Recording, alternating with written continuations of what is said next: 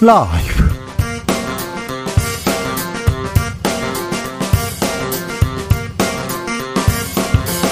2023년 10월 19일 목요일입니다. 안녕하십니까. 주진우입니다. 국민은 무조건 옳다. 돌이켜보고 반성하겠다. 윤석열 대통령 몸을 낮췄습니다. 국민의힘에서는 확실하게 세대교체 신호탄 쏘았다고 자평하고 있는데요. 그런데 이준석, 유승민 신당설 계속 나옵니다. 국민의힘 쇄신책, 국민들은 어떻게 보고 있을지, 당 내부에서는 어떤 얘기들을 나오는지 국민의힘 이용 의원과 이야기 나눠봅니다.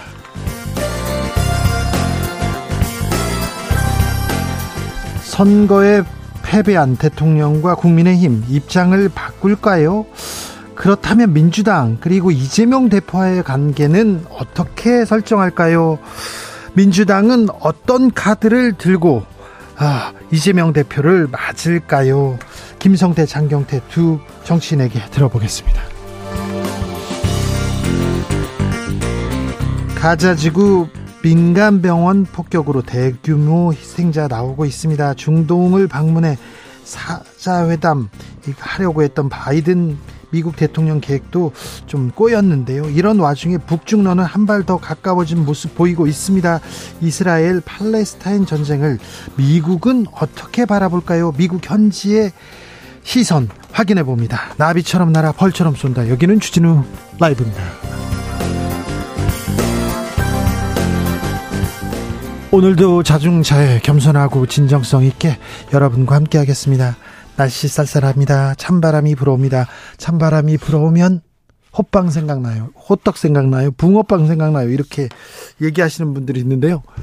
어, 저는 호떡 팝니다. 호떡 파인데 호떡을 한 호떡을 봤어요. 근데 호떡을 찾기도 어려운데 호떡이 얼마인가 했더니 3,000원이 넘는 거예요. 하나에. 그래서 깜짝 놀라서 어이 못 사 먹겠다. 붕어빵 사 먹어야지. 천 원에 세 개인가 이렇게 물어봤더니 붕어빵도 천 원을 넘어서 하나에 천, 천 원이 넘는 것도 있다고 합니다. 이거 그리고요 더 놀라운 것은 공깃밥 식당 공깃밥이 이천 원으로 오른 곳이 있다고 합니다. 공깃밥 천 원은 이거 불문율 아니었나요? 헌법에 정해진 거 아닌가 그런 생각을 하기도 했었는데 공깃밥 2,000원. 아, 이거 걱정입니다. 간식들, 공깃밥까지 오르고 있는데, 이렇게 막 물가가 오르면 어찌하지요? 간식 어떻게 하죠? 떡볶이 사 먹으면 되죠. 떡볶이도 막 7,000원, 8,000원 하는 데 있어요. 떡볶이, 저희 간식으로 떡볶이 먹었는데, 어유 비싸더라고요. 자, 자, 고물가 시대 나만의 간식 어떻게 어떻게 충당하는지 알려 주십시오. 정 어려우면요 공기로 전화하면 주진우 라이브 막 크게 외치시면요 그러면은 어, 청취율 조사에서 주진우 라이브 잘했다 이렇게 얘기하면요 네, 그 얘기 저한테 알려주시면 치킨 교환권 보내드릴게요. 그냥 그렇다고요. 자, 문자는 샵 9730, 짧은 문자 50원, 긴 문자는 100원이고요. 콩으로 보내시면 무료입니다. 그럼 주진우 라이브 시작하겠습니다.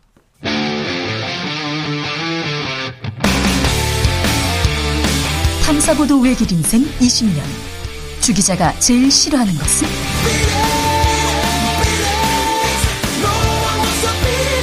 이 세상에서 비리와 부리가 사라지는 그날까지. 오늘도 흔들림 없이 주진우 라이브와 함께.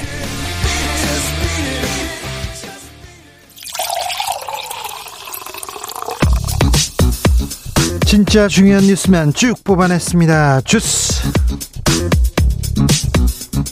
정상근 기자 어서 오세요. 안녕하십니까. 의대 정원 확대 이 얘기가 계속 이렇게 화두인데요. 정부가 음, 정원 확대 얘기는 없었습니다. 그런데 의료 어떻게 혁신적으로 바꾸겠다 이런 발표를 했어요. 네, 응급실 뺑뺑이, 소아과 오픈런 등 이 의료 관련 민생 이슈가 화두가 된 가운데 정부가 지역 필수 의료 붕괴와 지방 소멸을 막겠다며 오늘 지역 완결적 필수 의료 혁신 전략이란 것을 발표했습니다. 정부는 우선 지방 국립대 병원 등 거점 기관의 의료 역량을 중증, 응급, 최종 치료까지 마칠 수 있도록 강화한다라고 밝혔습니다. 네. 이를 위해 필수 의료 분야 교수 정원을 늘리고 총 인건비와 정원과 관련된 공 공공기관 규제를 혁신한다고 밝혔습니다. 어, 또한 국립대병원의 중환자실, 응급실을 지원하고 사회적으로 필요하지만 수익성은 떨어지는 이 필수 의료센터에 대한 보상도 강화한다라고 밝혔습니다. 한국은행이 기준금리를 동결했습니다. 하지만 금리를 올릴 수도 있다. 이런 이런 입장 변화가 있다. 이렇게 봐야 될 것 같습니다. 네, 한국은행은 오늘 기준금리를 다시 3.5%로 동결했습니다. 어, 이창용 한국은행 총재는 그러나 어, 이번 회의에서 지난 8월 회의 때보다 긴축 강도를 강화할 필요가 있다는 의견이 많았다며 어, 금통위원 6명 중 5명이 추가 금리 인상 가능성을 열어둬야 한다는 입장이라고 전했습니다. 중동 전쟁, 유가, 고유가, 고환율 그러면서 이런 그 전쟁 시기가 계속되면 전쟁 상황이 계속되면 금리 인상 가능성 열어둬야 된다 이렇게 얘기합니다. 네. 이 물가를 어떻게 할까요? 이 민생을 어떻게 할까요? 더 큰 고민이 필요한 것 같은데요. 전기요금 올린다는 얘기 있습니다. 네, 김동철 한국전력 사장은 오늘 국정감사에 출석해서 전기요금 인상 추진 방침을 재확인했습니다. 어, 김동철 사장은 전기요금의 단계적 요금 인상을 추진할 것이라며 원가주의에 기반한 요금 체계를 마련해 나가겠다라고 밝혔습니다.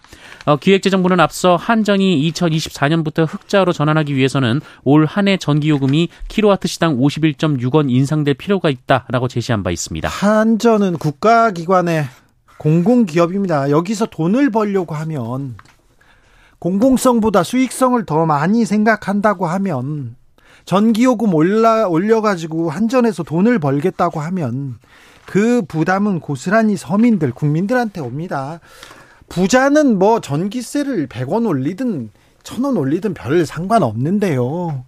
아, 지금 난방비 걱정하는 서민들은 전기요금 조금 오르면 그게 부담돼 가지고 아, 난방기도 어, 난로도 제대로 못 키다가 또 감기 걸리고 또 아프고 또 병원 가야 되고 이런 생각은 왜 안 하실까? 왜 국가가 왜 공공 공기업에서 수익성을 계속 얘기하시는지 지금 이렇게 어려운 시기에 저는 조금 이해가 안 됩니다. 저는요.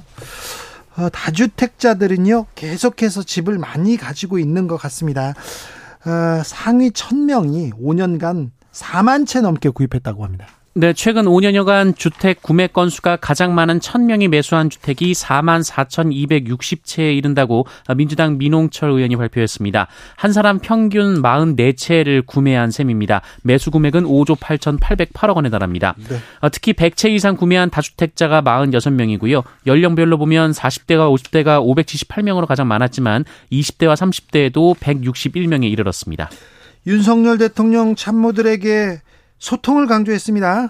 네, 어, 윤석열 대통령은 오늘 참모진에게 용산의 비서실장부터 수석, 비서관, 그리고 행정관까지 모든 참모들은 책상에만 앉아있지 말고 국민들의 민생 현장에 파고들어서 살아있는 생생한 목소리를 직접 들으라라는 지시를 내렸다고 김은혜 홍보수석이 전했습니다. 어, 윤석열 대통령은 그러면서 본인부터 어려운 국민들의 민생 현장을 더 파고들겠다라는 말을 했다고도 덧붙였습니다. 국민과의 소통, 국민 의 힘과의 소통 대통령한테 가장 필요한 덕목이 아닐까 생각한다는데 국민과 국민과 민생 현장에 더 파고들겠다 이런 얘기했는데 윤 대통령 어, 해외 가시나요?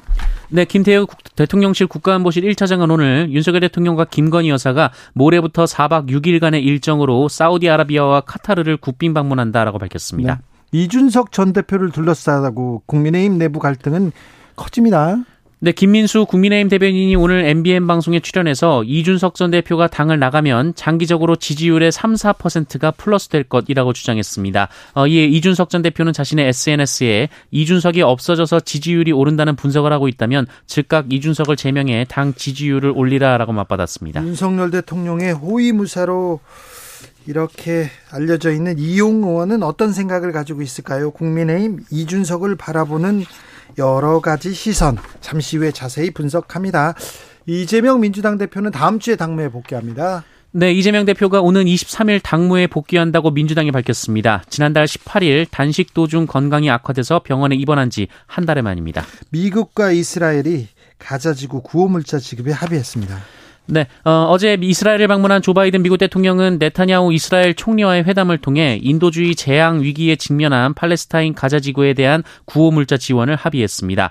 어, 하지만 미국 뉴욕 타임즈는 구호 물품을 실은 트럭들이 이집트 국경을 넘지 못하고 있다라고 보도했습니다. 어, 이 물품들이 민간인에게만 전달돼야 한다는 조건이 있고 모든 트럭에 구호품만 운반하고 있는지 확인해야 하기 때문이라고 합니다. 지금 물도 음식도 전기도 끊긴 상태잖아요, 가자 지구는. 네, 지난 9일부터 전면 봉쇄된 상태이기 때문에 어, 인도주의 재앙 위기에 직면해 있다라는 우려가 나오고 있습니다. 이스라엘을 방문한 조 바이든 대통령 이스라엘 지지를 표명했습니다. 네, 바이든 미국 대통령은 테라리비브 현지 연설을 통해 이스라엘에 대한 전폭적인 지지를 재차 밝혔습니다. 특히 500명 가까이 사망한 가자지구 병원 참사에 대해 이스라엘의 소행이 아니라며 가자지구 내 테러 조직이 로켓을 잘못 발사한 것으로 보인다라고 주장했습니다. 자, 미국이 이스라엘 손을 들어주고 가버렸습니다. 그래서 중동의 중동의 분위기는 더 좀 심각해졌습니다. 네, 하마스는 미국이 이스라엘에 맹목적으로 편향돼 있다라고 반발했습니다. 어, 그러면서 이 병원 사건은 이스라엘의 소행임을 증명할 자료를 제출할 것이라고 말했습니다. 어, 이란은 국영 TV를 통해서 이스라엘에 대항한 어, 새로운 전선이 열릴 것이라고 보도했고요. 어, 레바논 베이루트 외곽의 미국 대사관 앞에서는 수백 명의 시위대가 미국을 규탄하고 인근 건물에 불을 지르기도 했다라고 뉴욕타임즈가 보도했습니다. 주스 정상근 기자와 함께했습니다. 감사합니다. 고맙습니다. 요즘은 간식 먹기 어이구 겁나요 얘기하는. 있는데요. 8891님, 주 기자님 호떡 붕어빵뿐만 아닙니다. 시장 가면 정말 놀랍니다. 어우, 쪽파, 과일 너무 비싸요. 사과 하나에 뭐 만 얼마 해가지고 너무 놀랬어요. 하던 아, 분의 얘기를 들었습니다. 조진기님께서 일하다가 너무 배가 고파가지고요. 사다리 타기를 했는데요. 붕어빵 속이 걸렸어요. 어우, 붕어빵 써야죠.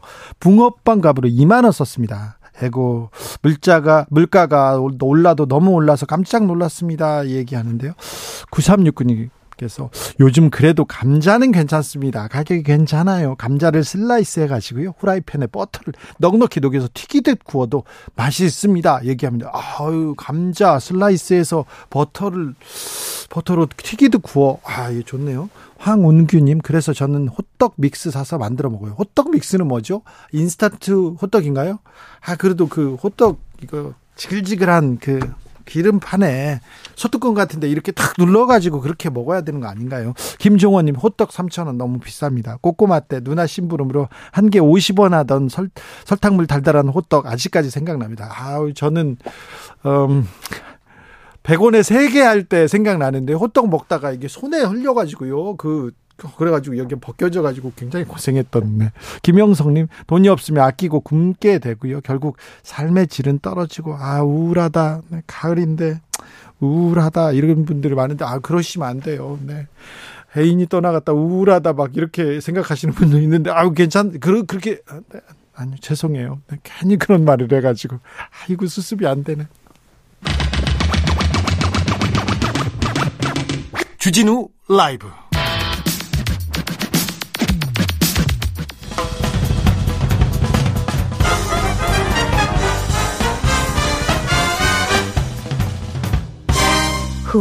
인터뷰 모두를 위한 모두를 향한 모두의 궁금증 훅 인터뷰 바이든 미국 대통령이 전쟁 진행 중인 이스라엘을 방문했습니다. 이스라엘 전쟁에 대한 미국의 생각은 무엇일까요? 궁금합니다. KBS 김양순 워싱턴 특파원과 살펴봅니다. 특파원님 안녕하세요. 네 안녕하세요. 네, 어, 조 바이든 미국 대통령이 이스라엘 방문했습니다. 현지에서는 어떻게 보고 있습니까? 어, 상당히 급박하게 이루어진 방문 결정이었고, 예? 그리고 여기에 대해서 어떻게 될 것인가에 대한 우려와 이제 걱정에 대한 시선도 많았는데, 결과적으로 이제 다들 보셨겠지만, 병원 공습이 있었고 예. 누가 했느냐는 아직 밝혀지지 않았습니다만 그 대규모 폭발로 인한 민간인 사상자가 많았고 예. 그로 인해서 당초에 예정돼 있었던 요르단 그리고 이집트 그리고 팔레스타인 자치정부 수반 이렇게 아랍권 국가들과의 만남이 취소가 됐잖아요. 사자회담 취소됐어요. 네, 그러다 보니까 결국에는 이스라엘과 중동 지도자들을 모두 만나서 아우르겠다라는 또 외교적인 보관이 깨지고 예. 이스라엘의 네타냐후 총리만 만나고 온 셈이 됐습니다. 네. 네, 반쪽짜리다라는 비판 처음부터 있었는데 네. 갔다 와서 보니까 이건 실패에 가깝지 않을까라는 그런 반응들도 많이 나오고 있습니다. 네. 바이든 대통령이 가서 중동의 평화를 좀 이끄나 했는데 가서 병원에 대한 테러 이스라엘이 아니다. 무장 세력의 소행이다. 이렇게만 얘기해주고 그러니까 그러면 이스, 아직 정확하게 드러나지도 않았는데 이스라엘 손만 들어주고 오신 것 같아요. 일단은 병원 공습 대규모 폭발이 있었는데요. 네? 이게 이스라엘이 바보가 아닌 이상 미국 대통령이 오는데 거기에다가 공습을 하겠느냐라는 반론이 바로 나왔어요. 그리고 이제 바이든 미 대통령도 네타냐후 총리와 정상회담 끝나고 곧바로 아직 정확하진 않지만 이스라엘의 수행은 아닌 것 같다라고 손을 살짝 들어주고 그 이후에 지금 미국 정보기관에서 판단한 것들이 좀 나오고 있거든요. 네. 증거들을 보면은 일단 병원이 위에서 이렇게 공습이 일어났으면 완파가 되고 밑에 이제 구덩이 모양이 생겨야 되는데 이제 밤이 지나가고 보니까 저게 외벽이 한 군데만 무너졌다. 그리고 굉장히 불길이 많이 타올랐고 공습으로 인한 크레이터, 즉 구덩이는 생기지 않았다. 그런 걸로 보면은 그리고 이제 적외선도 자외선 카메라로 이제 관측을 한 걸 보면은 뭔가 날아온 방향이 이스라엘 쪽이 아니다. 가자지구 안쪽이다라는 정보기관들의 증거들이 나오고 있어서 네. 이스라엘이 아니다라는 쪽에 지금 뭐 증거들은 나오고 있는데요. 반대로 또 이제 어 이스라엘이다라고 이슬람ik 지하드 지금 뭐 소행이다라고 우리가 블레임을 하고 있는 쪽에서는 네. 이스라엘 쪽에서 한 것이 맞다라고 얘기하고 있기 때문에 서로 간에 누가 네. 어떻게 잘못을 했는지 확정적인 증거는 드러나지는 않은 상황입니다만 네. 미국은 이스라엘의 손을 완벽하게 지금 들어주고 온 셈이 됐죠. 그러니까요. 지금 어, 이스라엘 발표 못 믿겠다 그리고 또 미국의 발표도 못 믿겠다 이런 의견이 뭐 유럽에서도 서방에서도 있는데 이 상태에서 완벽하게 조 바이든 대통령은 이스라엘 손만 이렇게 들어줬어요. 전쟁이 났는데 이거 균형보다 평화보다는 이스라엘만 지지한다. 아니 이렇게 지지하고 갔는데 그러면 가자 지구에 지상군 투입하고 대규모 보복 전쟁 일어나는 거 아닙니까? 확전 가장 네 걱정됩니다. 우려되는 부분이 맞습니다. 확전이었죠. 그래서 바이든 대통령이 네. 지금 위험한 상황이고 일촉즉발의 상황이지만 빨리 가서 사태를 수습하자라고 판단했던 것도 바로 확전을 막아보자라는 거였는데 타이밍이 참 바이든 대통령이 운이 없다라는 얘기가 현지에서도 많이 나오고 있어요. 그래서 예. 결정적으로 가서 해보겠다라고 결정했는데 하필이면은 어린이들과 여성들과 또 이제 중환자들이 많이 있는 병원에 이렇게 테러가 일어나 버렸고 그로 인한 민간인 사상자가 지금 끝도 없이 늘어나고 있는 상황이다 보니까 바이든 대통령이 간 타이밍이 참 일단은 운이 없었다. 뭔가 해보려고 한 거에 대한 것은 높이 평가해야 된다. 하지만 운이 없었고 두 번째는 이 병원에 대한 테러에 대해서 너무나 빨리 판단을 내린 것이 아니냐. 예. 지금 유럽 국가들도 아직까지는 좀 더 봐야 할 것 같다라고 한 발 빼고 있는 네네. 상황이거든요. 네. 근데 미국에서 먼저 이스라엘 소행이 아니야라고 딱 잘라서 선을 그어버린 부분에서는 좀 섣부르지 않았느냐 증거가 있다 하더라도 네. 이 증거에 대해서 조금 더 확신을 가질 수 있게 한 발 물러 서고 국내에 돌아와서 이걸 공개하는 방안도 좋았을 것 같다. 기왕 확전을 막으려면 그렇게 했어야 된다. 왜냐하면 지금 병원 테러 이후에 수상자들이 막 나오면서 바이든 대통령에 대한 분노가 아랍 전역에서 들끓어오르고 있거든요. 네. 요르단, 이집트, 뭐 각국에서도 레바논 모든 나라에서 시위가 엄청나게 일어나고 있고요. 거기에 대해서 타겟이 바로 바이든 대통령입니다. 미국이 배후에 있다라는 거예요. 예? 바이든 대통령으로서는 내가 하지도 않은 일에 대해서 불필요한 오해를 살 필요도 없는데 이렇게 이스라엘의 손을 빨리 들어줌으로써 오해를 사게 됐고요. 적대감을 높이게 됐고 이 적대감이 워낙에 높아졌기 때문에 사실 요르단이나 이집트 대통령도 세상에 어떤 나라의 대통령이 미국 대통령이 와서 내가 너네 나라까지 와서 만나겠다라고 하는데 안 만나는 대통령이 누가 있겠습니까? 그러게요. 근데 국내적인 정서가 너무나 반미 시위가 높아지고 있기 때문에 심지어 요르단 대통령 그리고 이집 대통령은 내 집 마당에 와서 미국 대통령이 만나자고 하는데 네. 바로 면전에서 못 만나라고 얘기를 해버리는 거예요. 이렇게 보면은 미국의 외교력 그리고 미국의 영향력이라는 것이 얼마나 지금 땅에 떨어졌는지 네. 부끄러운 상황이다라는 얘기도 나오고 있습니다. 네, 요르단과 이집트는 사실상 친미 국가인데 대통령 미국 대통령이 만나자고 했었는데 불과 몇 시간 전에 못 만나 이거는 좀 미국으로는 좀 자존심 상하는 일 같습니다. 영국의 순핵 총리는 이스라엘로 출발해서 이스라엘과 다른 아랍권 국가를 또 방문할 예정입니다. 가자 병원 폭격 확전 막을 분수령돼야 된다면서 굉장히 조심스러운 반응 보이고 있는데 영국마저도 조심스러운데 미국은 어디로 가나 이렇게 생각하는데 그런데요. 그 전쟁이 일어나기 전에 하마스의 무력 테러가 일어나기 전에 조 바이든 대통령이 이스라엘과 사우디의 수교 그리고 어, 중동 평화를 위해서 굉장히 좀 노력했잖아요. 근데 중동 평화 외교 어디서부터 좀 꼬이기 시작한 것 같습니까? 어떻게 보세요? 그러게요. 이게 사실 제이크 설리번 그 국가안보부장관이 실질적으로 이제 바이든 행정부의 외교를 다 이끌고 있잖아요. 네, 제그 설리반 이 안보부장관이 가장 자신있게 이야기했던 부분이 불과 하마스의 테러 공격이 있기 불과 바로 며칠 전에 우리가 지금 역사상 가장 오랫동안 중동의 평화를 이끌어내고 있고 예. 심지어 사우디와 이스라엘 수교를 맺을 것이다라고 너무 자신 있게 이야기를 했거든요. 예. 그래서 지금 현재 이런 상황이 벌어지고 난 이후에 미국 내에 있는 중동 전문가들은 이 자신감이 굉장히 원인이었다, 패착이었다라고 얘기하고 있습니다. 너무나 이 평화를 자신했기 때문에 오슬로 협정 이후에 35년 동안 큰 충돌이 없었거든요. 네. 그리고 심지어 사우디와 이스라엘 간에 우리가 수교까지 맺게 하고 있어라는 생각을 하면서 미국이 그동안 가지고 있었던 정보력 그리고 중동 지역에서 아프가니스탄 철군하면서 가지고 있었던 어떤 인프라 그리고 모든 9.11 이후에 9.1 어, 미국 정보기관은 모든 것을 의심하라라고 얘기하고 있거든요. 그런 의심들을 중동 지역에서 거두어들이고 자신감을 가지고 있었던 것이 패착 아니냐. 네. 그러다 보니까 사실은 그 물밑에서 중동에서 발을 빼고 우리 인체 지역에 인도태평양 지역에 우리나라에도 많이 공을 들였고 중국을 경계하기 위한 체제들을 많이 높였잖아요. 네. 인도태평양 지역에 미국이 너무 힘을 주다 보니까 중동 지역에서 일어나는 일들을 놓쳤다. 라는 그런 얘기들이 나오고 있습니다. 네. 아무튼 바이든의 외교는 조금 꼬이기 시작하는 것 같고요. 이 상황에서 러시아, 중국 정상들은 만나고 튀르키예에서도 중재한다고 하고 아무튼 어, 미국의 지금 위신이 말이 아닙니다. 이럴수록 또 반대쪽에서 북한, 뭐 러시아, 중국 계속 만나고 있는데요. 이 부분은 어떻게 보십니까, 기자님은? 저는 잘 모르고 일단 일개 사관 뭐 기록을 하는 사람일 뿐인데 지금 이 시대가 세계사적으로 굉장히 큰 장이 될 것이다라고 주변에 여러분들이 다 말씀을 하시더라고요. 네. 큰 그림을 봐라라는 얘기를 하시는데 하필이면 바이든이 중동의 이스라엘 전쟁 중인 국가에 처음으로 전쟁 중인 이스라엘을 방문한 미국 대통령은 처음이었거든요. 네. 처음 간 순간 이제 중국과 러시아의 수반은 서로 만나가지고 미국을 비난을 했죠. 예. 근데 이 시점이 보면은 우리가 다시 한번 세계가 힘의 균형이 달라지고 있는 힘의 축이 움직이고 있는 그런 시점들이 아닌가라는 생각을 많이 하게 되는데요. 러시아와 중국이 미국을 비난해온 건 러시아 입장에서는 뭐 당연했습니다. 우크라이나 전쟁 이후 계속 그랬으니까요. 근데 중국 같은 경우에는 사실 불간섭주의, 우리는 남의 나라의 일을 참견하지 않는다라는 입장을 저도 견지해 왔었거든요. 네. 근데 이번에 하마스의 공격 이후에 이스라엘의 보복 공격이 대대적으로 있고 나서 일주일 뒤에 그 지난 일요일에 중국이 이거 문제 있는 것 같아. 이스라엘 너네 너무 과도해.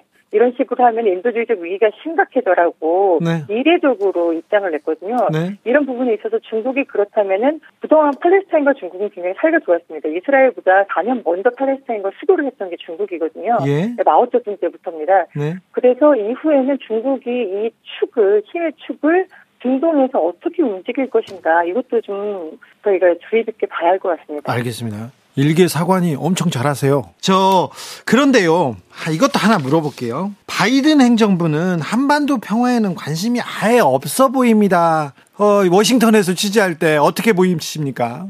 아, 제가 오늘도 이제 한국에서 국경절 행사가 있었습니다. 한국과 미국의 동맹, 네, 동맹 70주년을 기념해서 매년 이제 추석을 전후해가지고 하거든요. 네. 그래서 이제 어, 동아시아 담당 크리스틴 프링크 섭을 만났는데요. 네. 한국을 사랑하는 사람이 너무 많다. 한반도의 평화를 걱정하는 사람이 너무 많다라고 이야기를 했고 예. 실제로 미국 국무부나 아니면 여기 코리안 와처들을 만나보면은 한반도 평화에 대한 관심이 없지 않습니다. 분명히 한반도에 대한 관심 그리고 한국이 지금 뭐 반도체나 AI나 이런 부분에 있어서 미국의 중요한 파트너로 올라왔기 때문에 한반도의 평화와 안전은 미국에게는 굉장히 중요한 문제입니다. 다만 현재의 미국이 할 수 있는 카드가 없는 상황이고 그리고 북한은 러시아에게 우크라이나 전쟁 중인 러시아에게 너무나 매력적인 선물을 주고 있는 상황이고 그리고 그 대가로 뭐가 오고 갈지 우리는 모르는 상황이고 즉 한반도의 평화는 그들에게도 중요하고 우리에게는 당연한 문제지만 미국이 현재로서 가지고 있는 레버리지가 뭐냐, 지렛대가 뭐냐라는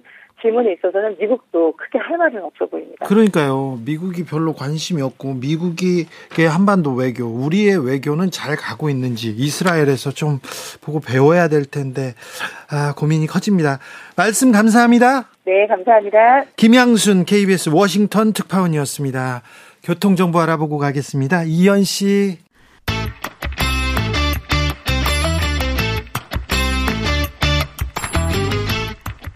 오로지 정치 그것 하나만 보고 여기까지 왔습니다. 여당 야당 크로스 최고의 정치. 국민의힘 김성태 강서울 당협위원장 모셨습니다. 어서 오세요. 예, 안녕하세요. 김성태입니다. 더불어민주당 장경태 최고위원 모셨습니다. 네, 안녕하세요. 장경태입니다. 김성태 의원님 고생 많으셨어요? 예, 힘든 네. 선거, 처음부터 힘든 선거, 네. 어려운 선거 네. 시작하고 네. 마무리도 역시 힘들었어요. 그런데요, 음, 방송에서는 뭐 열심히 하고 있다, 최선을 다 최선을 다하고 열심히 하고 있다 이 얘기만 하셨는데 네. 김성태 의원님께서 이 그 선거의 과정 그리고 이 결과 그리고 그 이유까지 사실 판이 짜여지기 전에 저한테 다 말씀하셨잖아요. 그대로 됐잖아요. 그렇습니다. 이번 선거는 58만 강서 국민이 네. 심판한 선거라기보다는 아, 수도권 유권자가 네. 강서 국민을 대신시켜서 네. 대리시켜서 사실상 심판을 한 거죠. 국민이 강서 국민들은 선택하고자 했지만은 아, 수도권 유권자들이 심판을 하도록 한 거죠. 그 그렇습니까? 그 심판의 결과는 네. 참담한 겁니다. 그러니까 이번 강서청 보궐선거 같은 경우는 어, 국민의힘이나 민주당이나 전통적인 적극적 지지층은 다 투표장에 다 모셨습니다. 네. 근데 어떻게 어디서 판가름이 났느냐? 바로 중도 무당층에서 네. 어, 민당의 손을 드는 거죠. 중도 무당, 무당층이 네. 대선 때 윤석열 후보를 지지했던 중도 무당, 무당층이 지금 거의 등을 돌렸어요. 그렇습니다. 지금 현재 어, 공교롭게 이제 이준석 전 대표가 뭐 홍대 앞에 뭐 점, 점빵을 차려도 점집을 차려도 되겠다 할 정도로 잘 맞힌 게 다른 게 아니거든요. 지난 21대 총, 총선 2000년도에 있었던 2020년도에 그때 강석 가벌병 합산 아, 투표 결과가 17.8%로 졌어요. 그때 민심이나 지금 민심이나 더하면 덜, 더했지 덜하지는 않다. 그게 맞아 떨어진 거죠. 선거 이후에 국민의힘이 쇄신하겠다 네. 하고 어, 뭐 당직자들이 사퇴하고 이게 쇄신안을 냈습니다. 자, 당 내에서는 세대 교체에 큰 판을 짰다 이렇게 얘기하는데 국민들은 이게 뭐지? 별로 관심이 없어요. 관심이 없어요. 뭘 하고 있는지도 모르겠어요. 그러니까 대려 대통령께서는 이제 국민은 늘 무조건 옳다. 네. 어떤 비, 비판에도 변명해서는 안 된다. 네. 우리가 민생 현장으로 뛰어들어가 국민의 목소리를 더 가감없이 듣고 소통 잘해야 된다. 네.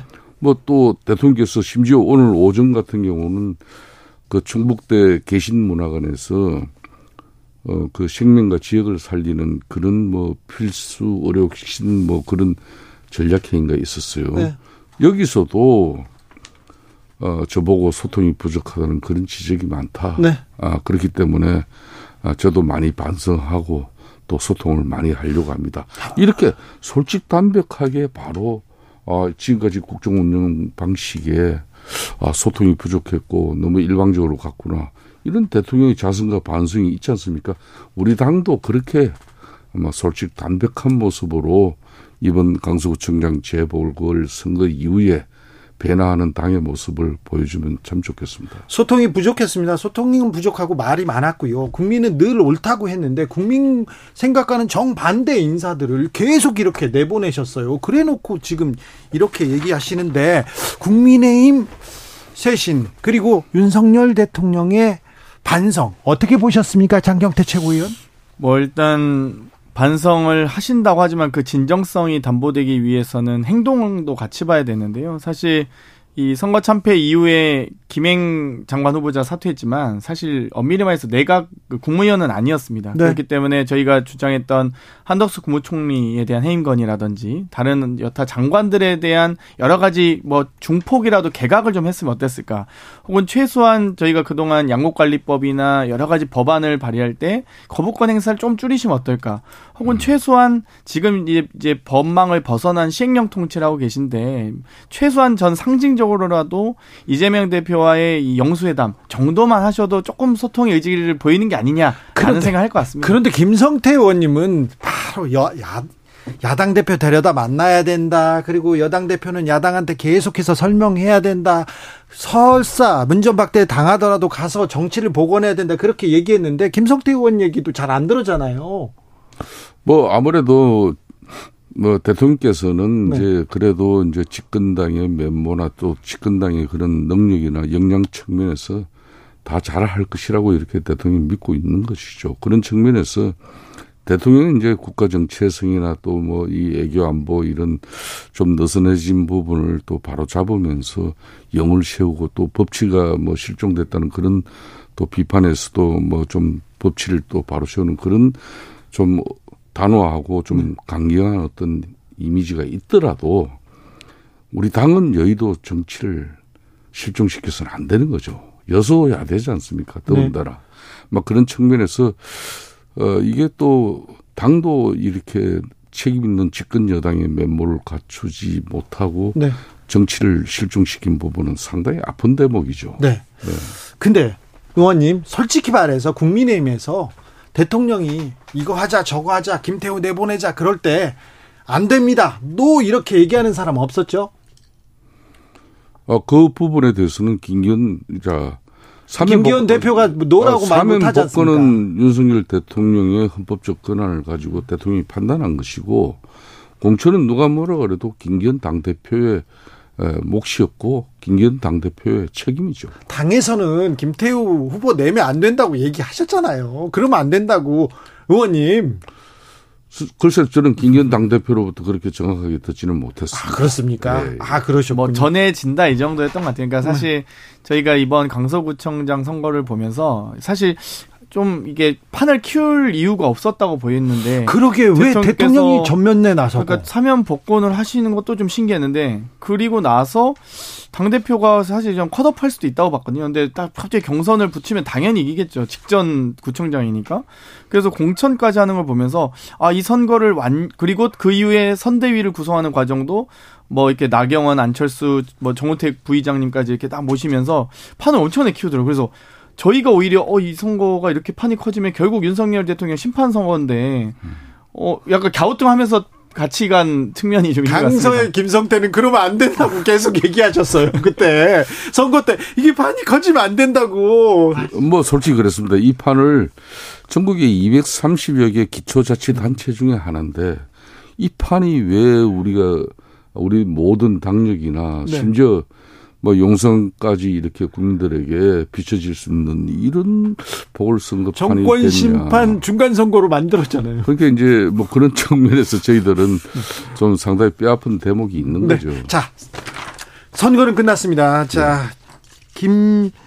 기현 2기가 출범했고요. 김기현 2기 국민의힘 지도부하고 대통령 이틀 연속 밥을 먹으면서 얘기를 했습니다. 자, 이제 수직적 당정 관계 이거 비판 어 떨쳐버리고 여의도 출장소 이 오명도 벗어버릴지 한번 지켜봐야 될 텐데 네. 혁신위원장 얘기 계속 나옵니다. 혁신위원장 누가 옵니까? 정운찬 전 총리 얘기 나오던데요. 그렇습니다. 이게 뭐 아직까지 지금 김기현 당대표 특히 김기현 이기 체제 입장에서는 이건 정말 국민적 신뢰를 회복하지 못하면 내년 총선에 우리가 전부 자멸하고 말, 말 것이기 때문에 절체절명의 지금 상황입니다. 그런 네. 측면에서 지금 특정 뭐 핵심이 위원장 후보군을 절대 협소하게 좁게 보지 않을 거예요. 네, 넓게. 원래 이걸 갖다 왜 이번 주말까지 넘기는 이유는 네. 보다 폭넓게 보는 겁니다. 그래서 어, 이 핵심은 반드시 성공해야 되고 앞에 뭐 우리 장경태 민주당 최고위원 계시지만 네. 지난번 김원경 핵심이가 네, 민주당 입장에서도 성공의 사례라고 말할 수는 없지 않습니까? 네. 우리도 그 전체를 밟아버리면은 이거는 지금 이 순간의 위기를 모면하기 위한 하나의 또 꼼수로 비춰지면 큰일 납니다. 지금 네, 근데 지금 이 순간 혁신이라 성공하기는 굉장히 굉장히 어려운 길을 가야 될 거예요. 그러니까 이 핵심이라는 것은 정말 우리 당의 명운을 걸고 해야 되는 그런 상황이에요. 그런 만큼 그 핵심 위원장 후보군은 어, 김기현 당대표뿐만 아니라 우리 보수 진영의 모든 지혜와 슬기로움을 다 모아서 책임자를 찾아야 됩니다.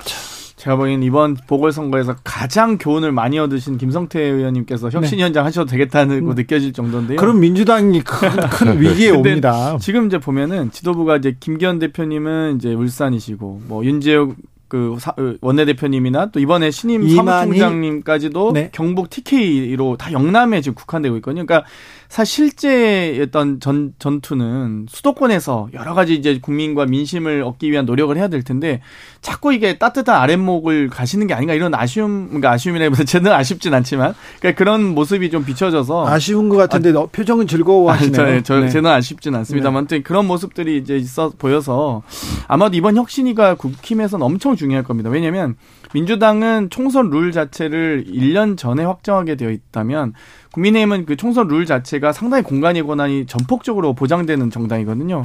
그렇다면 그 공간의 권한 직전에 혁신위가 어떤 역할을 하냐에 따라서 저는 아마 총선 룰도 함께 논의가 될 거라고 예상을 했는데 좀 아쉽게도 총선기획단과 인재영입위원회 그리고 혁신위를 분리해서 설치한다는 얘기를 듣고 아니 사실상 혁신위가 뜨면 총선기획까지도 그 권한을 주면 전권 혁신위가 될 수 있을 텐데 총선기획단과 그걸 별도로 분리해서 설치한다? 아 그러면 아그 총선 룰 권한은 안 주겠구나라고 전 예상이 되더라고요. 아, 얼마 전에 있었던 최재형 혁신위원회가 생각납니다. 네.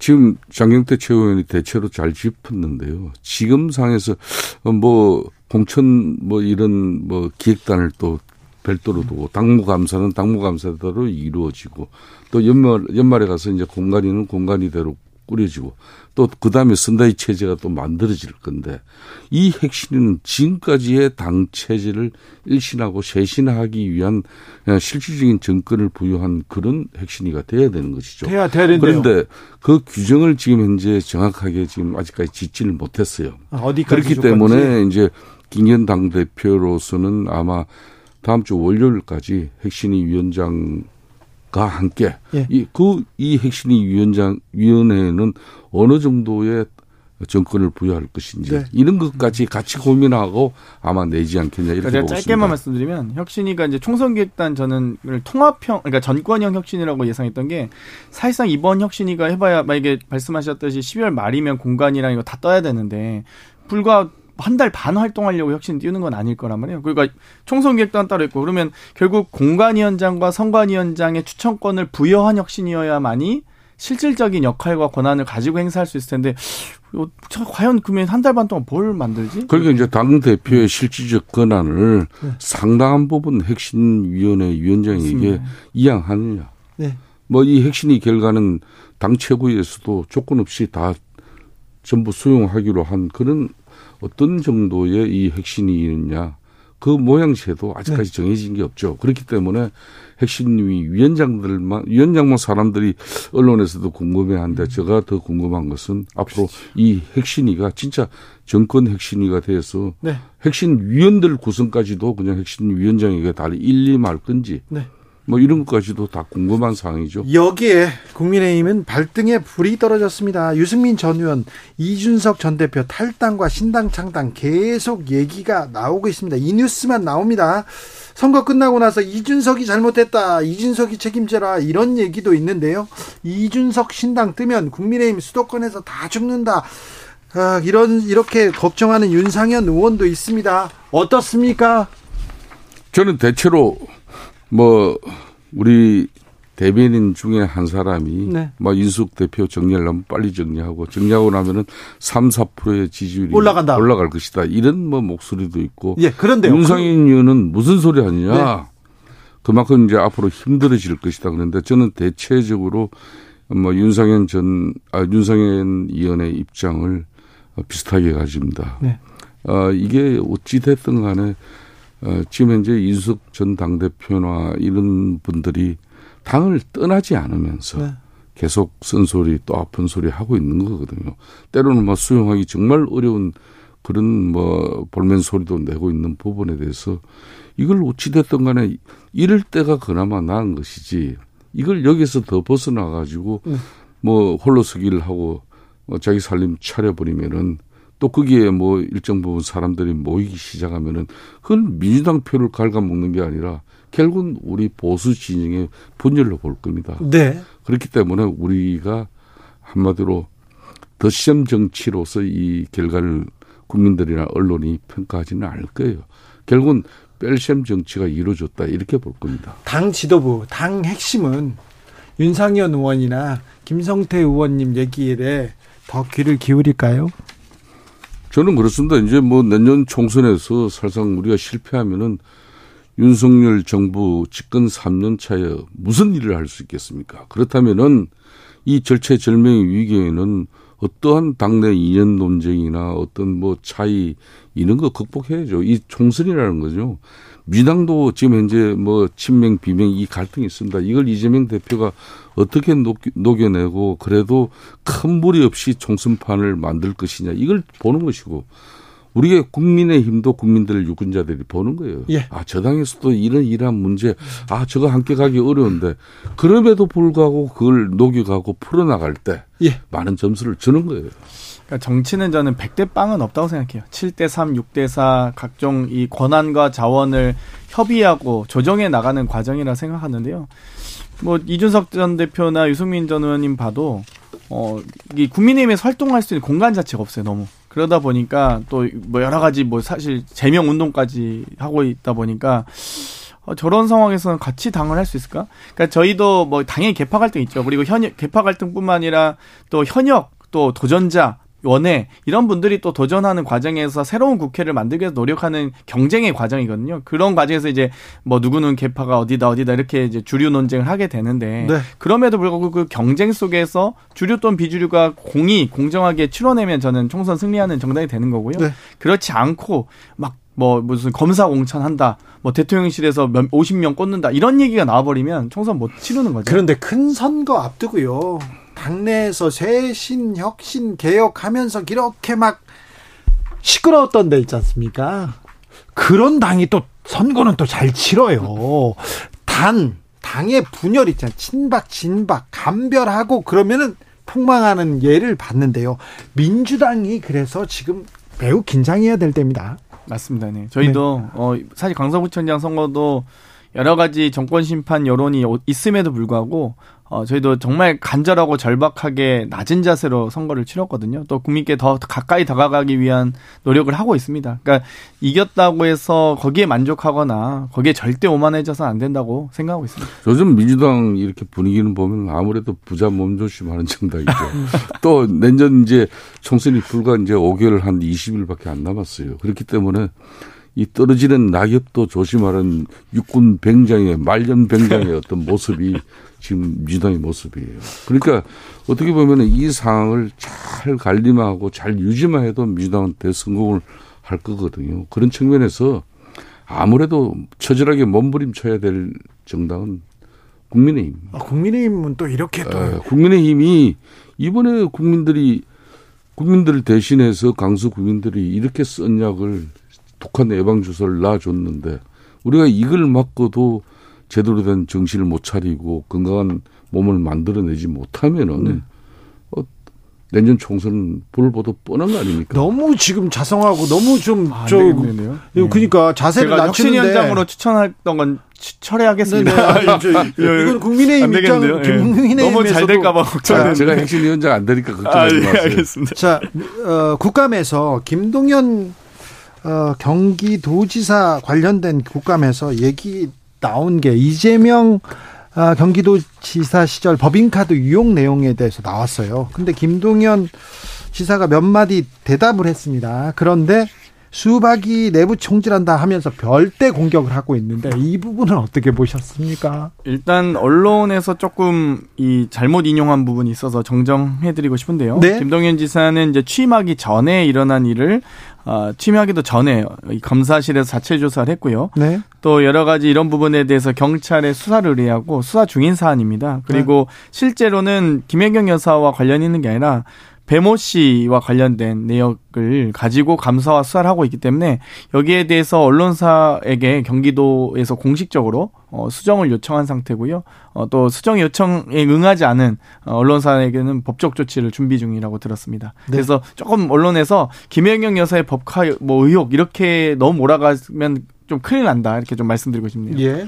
김동연 지사 입장에서는 이번 국정감사장에서 자기가 내뱉은 말에 대해서 그걸 그렇게 주도 주어 담을 수는 없어요. 이제 뭐 그날 하루 지나고 나서 또 해명을 경기도에서 내고 했는데 아마 그 시간 동안에 또 뭐 민주당의 또 개딸들이 그냥 있었겠습니까? 엄청난 또 공격을 갖다 퍼부었죠. 그렇지만 그 이전에 이제 저도 대단히 놀랐어요. 저도 정치를 좀 하면서 야 김동연 지사가 이게 자기가 지사 취임하기 이전에 이미 이거는 뭐 감사가 경기도 차원에서 감찰이 이루어져 가지고 일이 이렇게 됐는데 대선에서 어, 자기도 일입니다. 이렇게 실질적으로 해보니까 어 작게는 최소 60몇 건에서 많게는 100건 정도의 복합 유용 의혹이 있더라. 그래서 네. 경찰에 수사 의뢰했다 이거거든요. 김성태 의원이 불을 지르고 있습니다. 아, 지금. 좋, 좋습니다. 그런데 이 부분은 김동연 지사도 일정 부분 자기 정치 그리고 일정 부분 정치인으로서는 이런 때 소신과 의지를 각을 좀 만드는 거예요. 너무, 너무 고단수로 던지시는 거 아닌가 생각도 되는데 장경태. 뭐 일단 어찌됐건 이 김동연 지사와 경기도청에서는 어이 그 해당 언론의 보도 내용 또 김혜경 여사와 직접적 연관이 없다고 부인하고 있기 때문에 어 액면가 그대로 어, 도청의 해설대로 네. 또 수사 중인 사안인 만큼 뭐 진실은 밝혀지라 봅니다. 대선 직전에 크게 불거졌던 사건인데 왜 지금 왜 이제서야 이 얘기가 나오는 아, 저는 그러니까 대단히 놀랬던 게 어제 공교롭게도 이제 그 아, 경기도지사 시절 이 법인카드 이용 의혹에 대해서 그 당사자인 조명인 씨가 네. 그걸 이제 어제 기자회견을 통해서 전부 다 풀어내버렸지 않습니까? 최고와 함께. 최고위원과 함께 했죠. 예, 어제 많은 또 언론들하고 접했죠. 그래서 그 기사가 많이 쏟아져 나왔는데 공교롭게도 김동연 경기지사가 국정감사장에서 이 일을 뒷받침해주는 아 우리도 어 전임 경기지사가 누굽니까 이재명 당 대표지 않습니까? 우리도 자체적으로 조사를 해보니까 실제 이게 사실이더라. 그래서 최소 60건에서 많게는 100건이더라. 그래서 경찰 수사를 했다. 이거 정말 야 그래서 난 깜짝 놀랐어요. 이걸 아니 우리 국민의힘 의원들이 이렇게 건성동 의원이나 이렇게 뭐 좀 선수들이 대단히 닥달을 하더라도 아 이 부분에 대해서는 좀 두리뭉실하게 뭉개고 갈 수 있었는데 너무나 정확, 정확하게 답변을 해버리더라고. 네, 알겠습니다. 그게 어떻게 된 거예요? 이거 우리 장 최고한테. 김성태 최고위원 상임위가 달라서 모르겠습니다. 네, 김성태 의원님 표정이 또 살아났어. 다시 대통령 반성 얘기로 다시 할까요? 정치는 이렇게 돌고 도는 겁니다. 네. 네. 자, 선거는 끝났고 진짜 중요한 선거는 총선 아닙니까? 그렇습니다. 총선을 앞두고 누가 더 쇄신하느냐, 누가 개혁하느냐, 민생에 대해서 비전, 정책을 주느냐 이렇게 경쟁을 해야 될 것 같아요. 그렇습니다. 저는 상당히 그 걱정을 많이 했는데 우선 대통령께서 크게 변화하는 그런 모습에 저는 그나마 대통령이 변해야 돼요, 사실. 예, 그렇습니다. 그래서 대통령께서 소모적 이념 논쟁 멈추고 민생에만 집중해야 한다. 이 말을 이야기를 했잖아요. 그리고 근데 소모적인 이념 논쟁을 주도한 분이 대통령 아닙니까? 이념 논쟁으로 이 자유와 연대를 뭐 이렇게 학려하는 것도 중요하지만 네. 그보다 더 중요한 것이 민생. 민생이다. 그렇죠. 이 대통령이 어디에 문제가 있었고 나는 앞으로 어떻게 해야겠다. 너무나 이 빨리 솔직 담백하게 국민들에게 네. 반성할 거는 반성해 버리고 더군다나 이 어려운 국면에 좌절하는 국민들 많고 암담한 청년들의 미래 예. 이거 우리가 민생을 위해서 뭐 앞으로 전념해야 된다. 예. 뭐 이런 그러면서 국민 소통, 현장 소통, 뭐 이런 당정 소통 강화자 이야기가 다 나온 거 아닙니까? 저는 이 기조대로만 그대로 지켜져 나가면 그나마 내년 총선에서 새로운 희망을 이야기할 수 있다고 봅니다. 뭐 저도 충분히 공감하고요. 이년보다 민생이다. 이건 그럼요. 당연하고요. 그래서 홍범도 장군 흉상 이전 같은 경우는 사실 굳이 육사 내에 있는 건데 뭐 이렇게 광화문 광장에 설치하자고 저희가 민주당이 주장한 것도 아니고 이 독립군 독립군 장군님들을 육사에서 좀 그 정신을 기리자 이 정도였는데 저희는 이거 이거 이전하자 했을 때 약간 저희도 황당하고 당황하고 그랬습니다. 동상 그그 그 이념 그거 그만하라고 하세요. 저는 지금 말을 하지 않잖습니까? 알겠어요. 아니 근데 당에서 이념 논쟁 필요 없다 민생하자. 근데 이 얘기 계속 해 오셨잖아요. 정치 실종된 정치를 복원해야 돼요. 그러니까 제가 제가 볼 때는 네. 이게 집권당의 면모라는 것은 네. 정치를 해 줘야 됩니다. 네. 대통령이 국정 운영을 통해서 그렇게 만사 행통이 되지는 않거든요. 예. 그리고 야당이랑 그렇게 일맥상통된 어떤 그런 정치가 국정 운영이 되질 않아요. 이 간격을 간격을 좁히는 게 정치고 그걸 집권당이 해야 되는 것이죠. 네. 그런 측면에서 저는 앞으로 새로운 뭐 형태로 예. 특히 양당 원내 대표에게 어각 당에서 많은 재량을 부여해 가지고 네. 뭐 진짜 정치를 보고 대표들끼도 원내 정치부터 보고 나면은 네. 그다음에 영수회담도 저는 뭐 자연스럽게 네. 이영 뭐 원내 대표 회동이 대통령이 다시 수용해주고 네. 거기서 나오는 아, 내용이 다시 영수회담으로 이어지는 이게 바로 문재인 대통령 정권 초기에 네. 홍준표 당대표가 그렇게 영수회담 김성태, 장경태 두 분 감사합니다.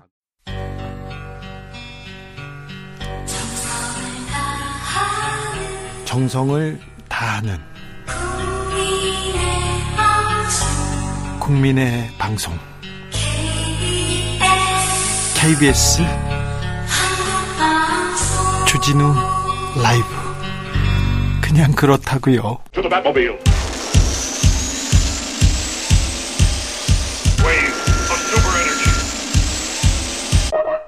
주기자의 1분 서울 강서구청장 보궐선거 승패는 뻔했다. 대통령이 승산 없는 선거판을 키워서 곤경을 자초한 셈이다. 17%차 여당 완패는 대통령이 한 일에 대한 채점이 아니라 대통령이 일하는 방식에 대한 반감의 선물이었다. 윤 대통령에게 59분 대통령이라는 탄식조의 별명이 생겼다. 1시간 회의하면 대통령이 59분 동안 혼자 얘기한다는 것이다. 얼마 전부터는 대통령이 화내며 고함친다는 얘기가 자주 들려온다. 그래야 참모들이 움직인다는 게 대통령의 판단이라고 한다. 그래서 여당 지도부가 대통령 눈치만 살피다 성난 민심이 타오르는 보궐선거판에 볏집을 지고 뛰어든 것이다.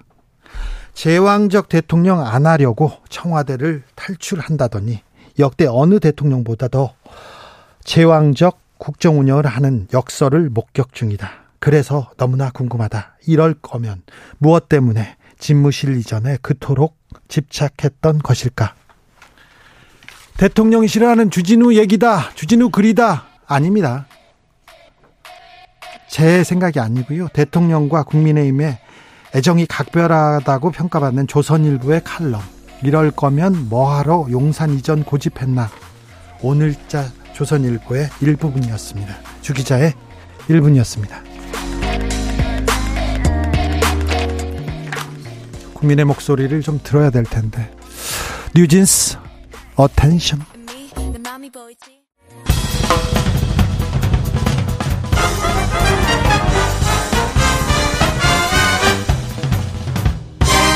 훅 인터뷰.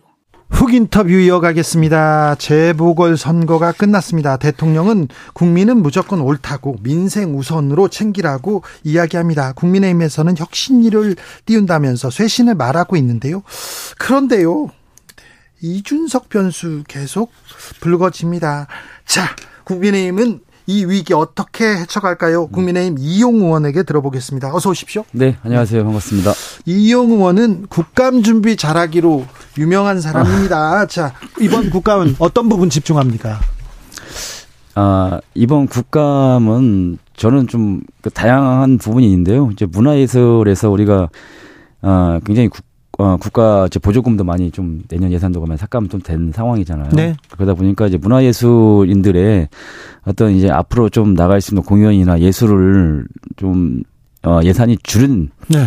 이 와중에 좀 어떻게 하면 더, 더 나갈 수 있을까라는 아. 그런 고민들을 좀 많이 하고요. 문화예술인들 좀 어떻게 좀, 좀 도와줄 수 있을까? 네. 그리고 제가 좀 체육인 출신으로서 네. 작년에 이어서 오늘 이번엔 국감에도 좀 얘기하는 부분이 예. 사실 이 국가 정부 정책이 먼저가 아니라 어떤 현장의 목소리가 먼저라고 저는 생각을 해요. 예.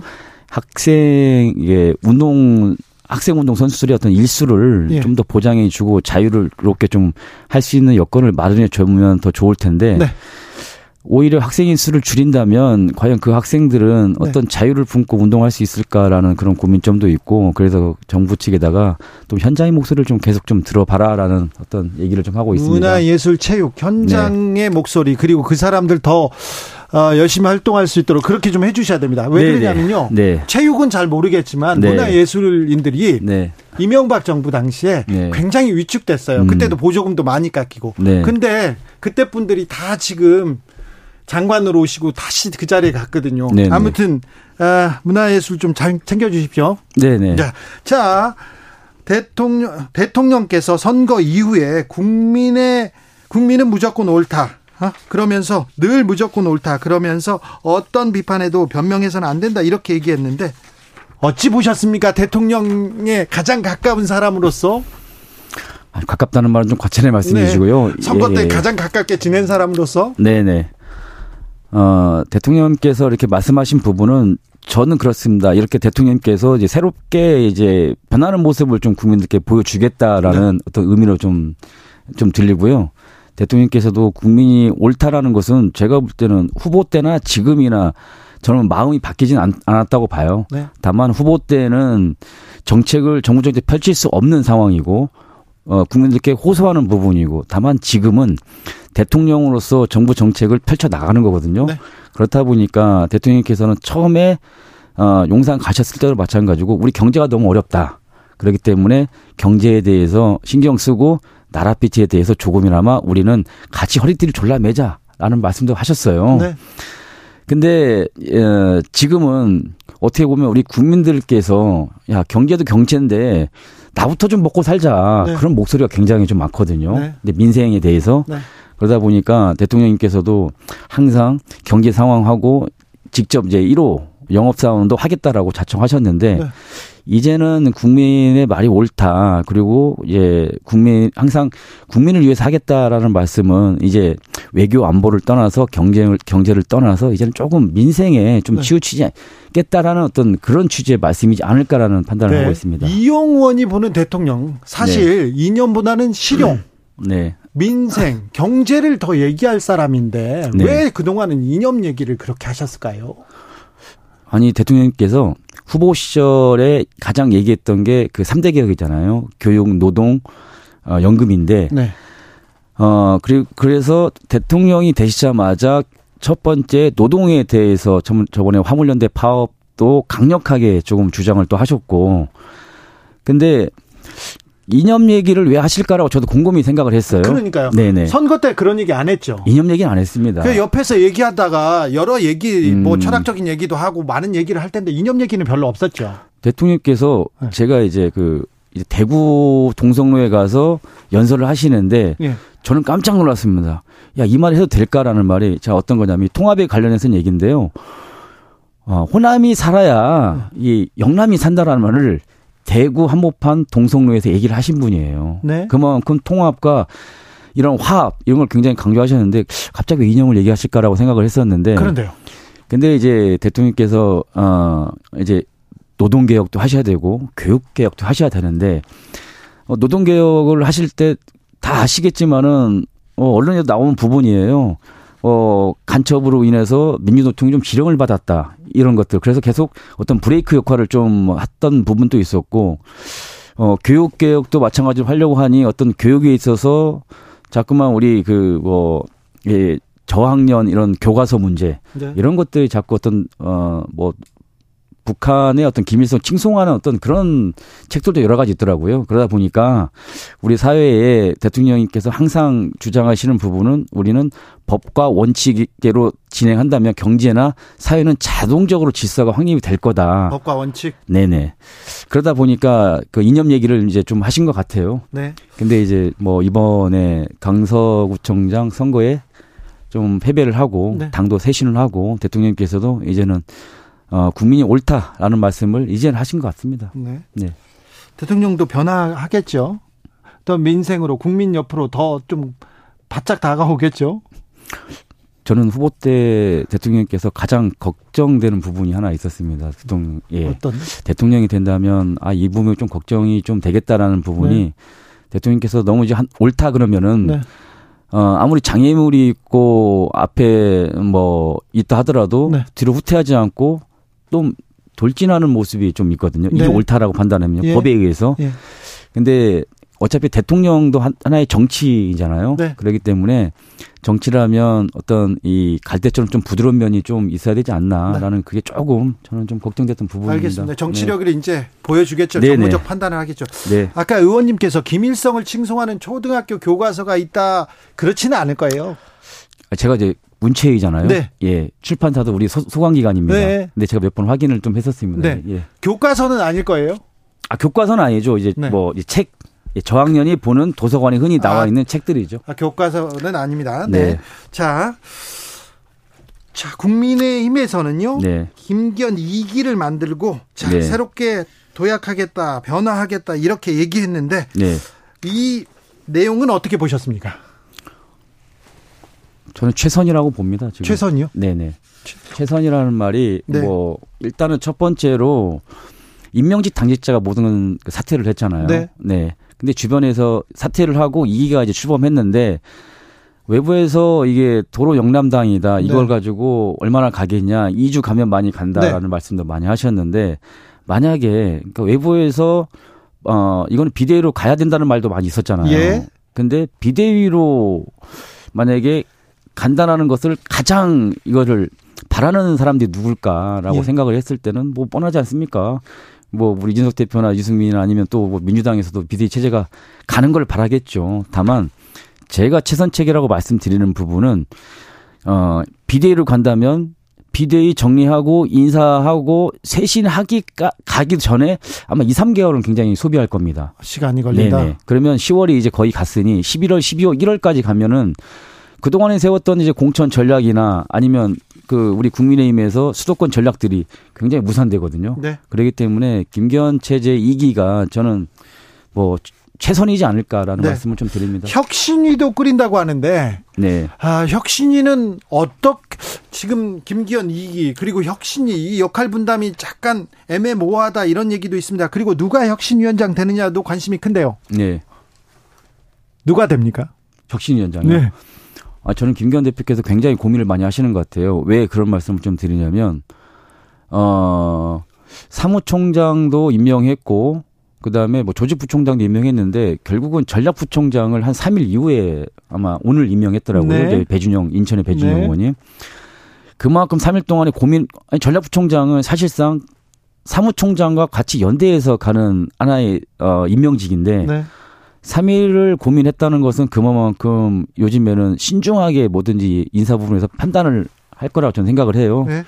그래서 혁신위 정장 부분도 이게 지금 뭐 여러 분들도 많이 나오시는데 전적으로 그건 제가 좀 여기에서는 말씀드리기가 좀 네. 적절치 않고 알겠습니다. 김변 네. 대표님께 좀 알겠습니다. 고민하고 판단하시는 게 좋지 않을까 싶습니다. 네. 거의 윤곽은 나왔습니까? 어. 아니 누구인지는 네. 안 물어볼게요. 네네. 아 그렇군요. 네네. 네. 그분이 받아주면 아, 국민의힘 혁신 될까요? 저는 네. 뭐 혁신 될까요가 문제가 아니고요. 저희가 그 동안에 뭐 선거에 패배를 했을 뿐이지 네. 저는 어떻게 보면 어. 뭐 민주당과의 어떤 대립했던 부분, 그다음에 정책했던 부분, 그리고 어 정부하고의 당정 협의에도 굉장히 좀 많이 했고 네. 네. 그렇기 때문에 저희가 뭐 이제 쇄신하는 차원이지 예. 뭐 변한다라는 어떤 의미는 좀 아닌 것 같습니다. 그렇습니까? 네네. 네, 알겠습니다.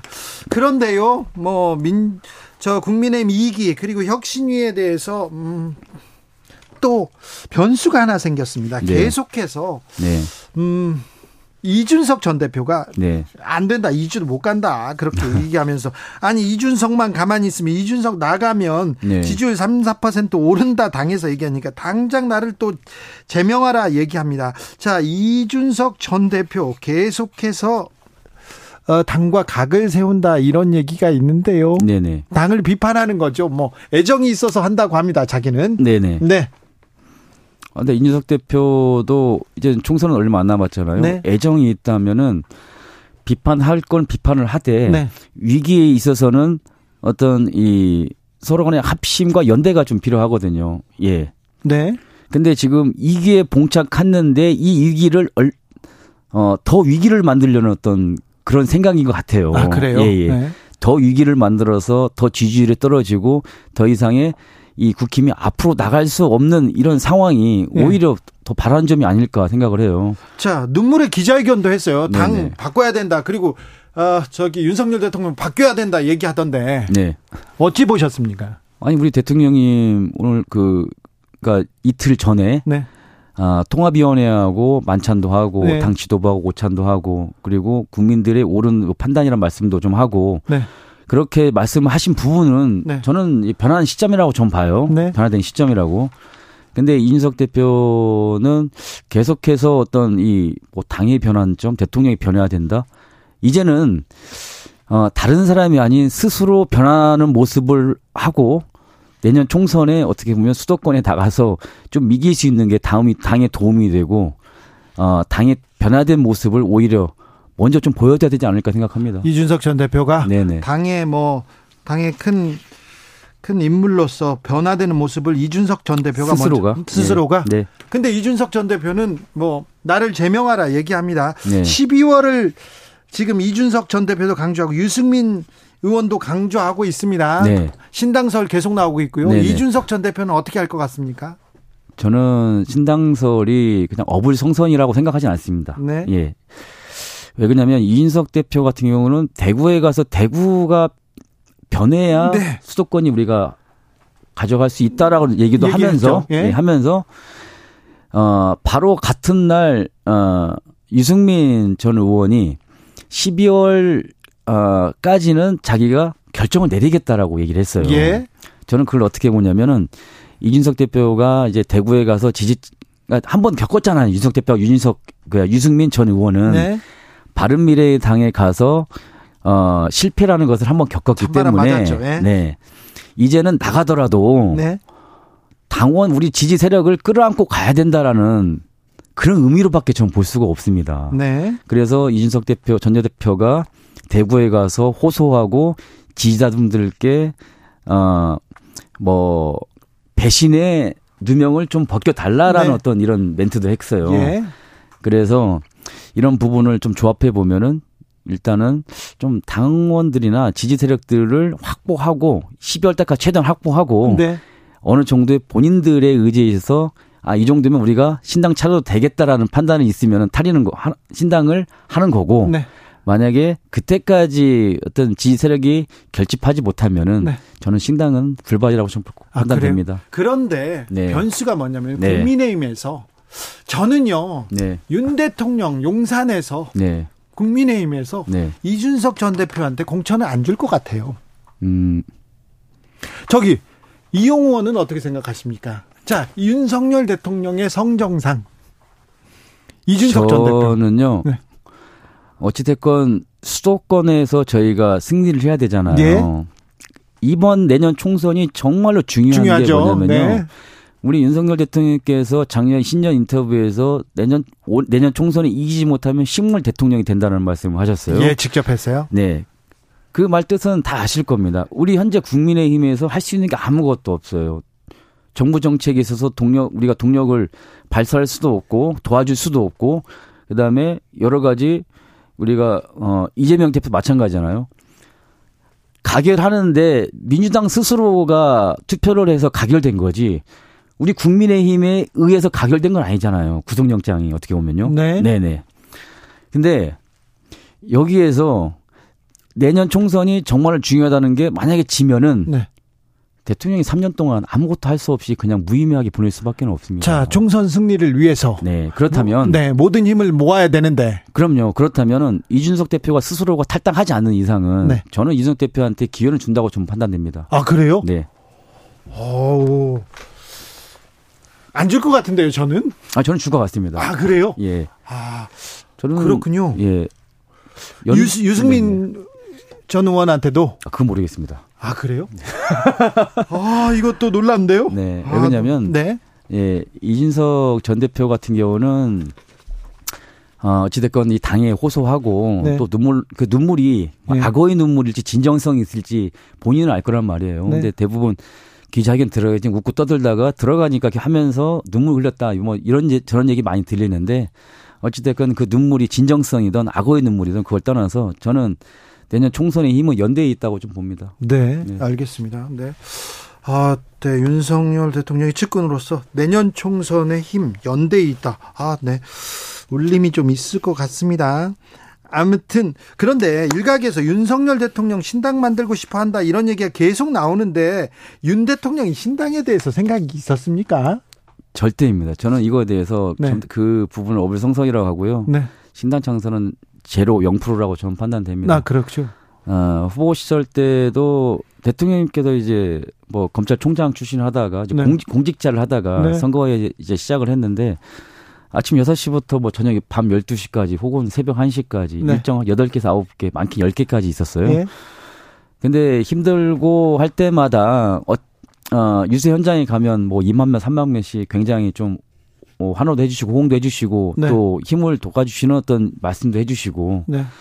어, 그런 부분에 있어서도 대통령께서도 이제 당선되고 나서도 그분들한테 꼭 보답을 하겠다는 말씀도 하셨기 때문에 네. 그런 면에서는 저는 신당 창당은 절대 있을 수 없는 일이라고 판단됩니다. 아 그래요? 네. 네. 이명박 정부 때 인사들이 중용되고 네. 있잖아요. 네. 왜 그래요? 왜 그럴까요? 어떻게 분석하십니까, 의원님? 궁금한 게 많아서. 아, 저는 이게 예. 뭐 당연하다는 말씀은 좀 드리진 못하겠지만은 예.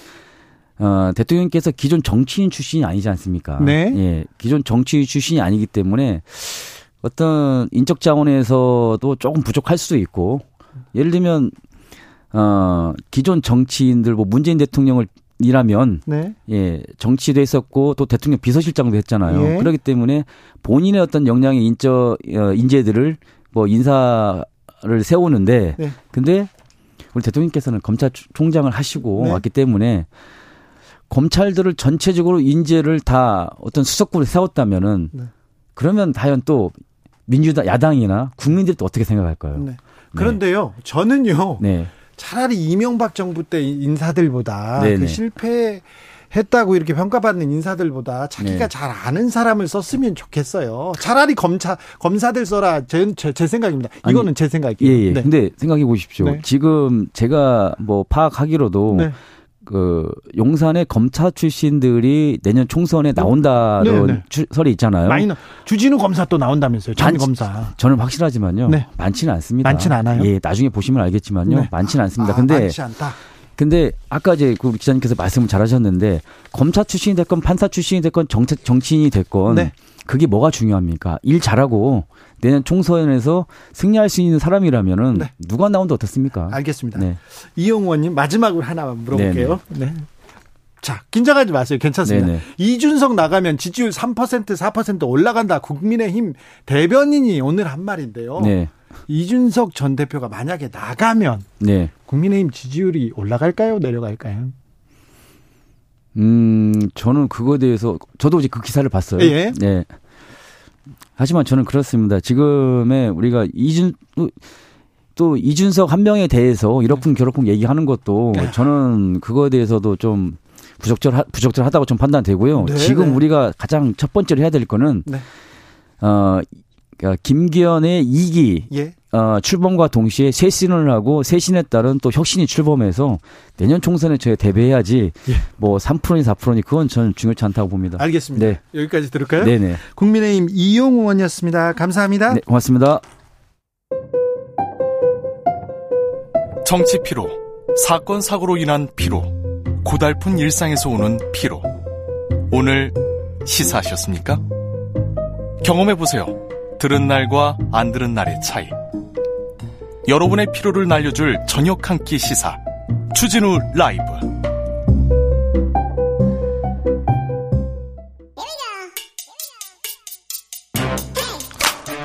뉴스를 향한 진지한 고민 기자들의 수다 라이브 기자실을 찾은 오늘의 기자는 한결의 오연서 기자입니다. 안녕하세요. 안녕하세요. 오랜만이에요. 오랜만입니다. 잘 지내셨어요? 네, 잘 지내고 네. 있습니다. 좋아 보여요. 잘 지내나 봐. 네. 자, 어떤 취재 하셨어요? 아, 대법원에서 얼마 전에 되게 중요한 판례가 네. 판례 변경한 그 판결이 하나 나왔는데 네. 아, 별로 관심을 많이 못 받았어요. 네. 그래서 네. 중요한 기사인데 네. 그래서 우연석 기자가 집중적으로 좀 분석해 드립니다. 네. 9월 21일에 나왔던 네. 대법원 전원합의체 판결인데 네. 강제추행죄를 판단하는 기준을 바꾸는 이제 판례가 나왔습니다. 자, 판례가. 강제추행죄를 판단하는 기준이 바뀝니다. 구체적으로 어떤 부분이 바뀌었습니까? 이 강제추행죄를 판단할 때 두 가지 중요한 기준이 그 전에 협박이 있었느냐, 폭행이 있었느냐 이건데 그동안은 폭행이나 협박이 피해자가 저항하기 곤란할 정도로 정도가 심했어야 됐거든요. 저항을 어느 정도 했는지 그렇죠. 그게 가장 중요한 부분이었어요. 맞습니다. 근데 이제 저항이 곤란한 정도는 따질 필요가 없고 예. 폭행은 그 유형력, 그러니까 물리적인 폭행이 있었거나 네. 협박은 상대방한테 공포심을 줄 정도기만 했다면 강제추행죄가 성립이 된다 이렇게 판결을 내린 겁니다. 아니 근데 이게 당연하잖아요. 그쵸. 당연한 아주 당연한 내용인데 40년 만에 판례가 바뀐 이유가 뭔가요? 왜 40년 동안이나 이랬어요? 이게 이제는 그런 관련된 법의 개정 취지를 이제야 좀 반영을 한 건데요. 그동안 성폭력 처벌 특례법이나 이런 것들이 다 개인의 성적 자기결정권을 존중하는 방향으로 좀 변해오고 있잖아요. 네. 그러니까 피해자가 얼마나 힘, 뭐 극심한 고통을 당했는지 여부보다 피해자가 성적 자기 결정권이 침해되는지 네. 그 여부로 이제 범죄를 판단해야 된다. 이렇게 법이 바뀌어 왔고 네. 그런 법의 판 그 취지에 맞춰서 이번 이번에 판례도 바뀐 겁니다. 그렇죠. 그래야죠. 당연한 건데 맞습니다. 그동안은 얼마나 저항했는지 맞습니다. 얼마나 어떻게 보여줬는지 근데 저항을 했어요. 저항을 했는데도 가해자가 저항 안 했어요. 이렇게 얘기하잖아요. 그러면 그걸 또 맞습니다. 어려워요. 네, 그게 핵심인데요. 피해자들이 네. 직접 나와서 얼마나 고통스러웠던 일인 건지를 직접 입증을 했어야 됐던 거죠. 그렇죠. 재판 과정에서 또 수사 과정에서 경찰이 너 얼마나 저항했어, 그쵸. 너 좋아서 그런 거 아니야, 막 이런 얘기 맞습니다. 나옵니다. 예. 그리고 나와서 또 재판 과정에서도 그 얘기를 또 듣잖아요.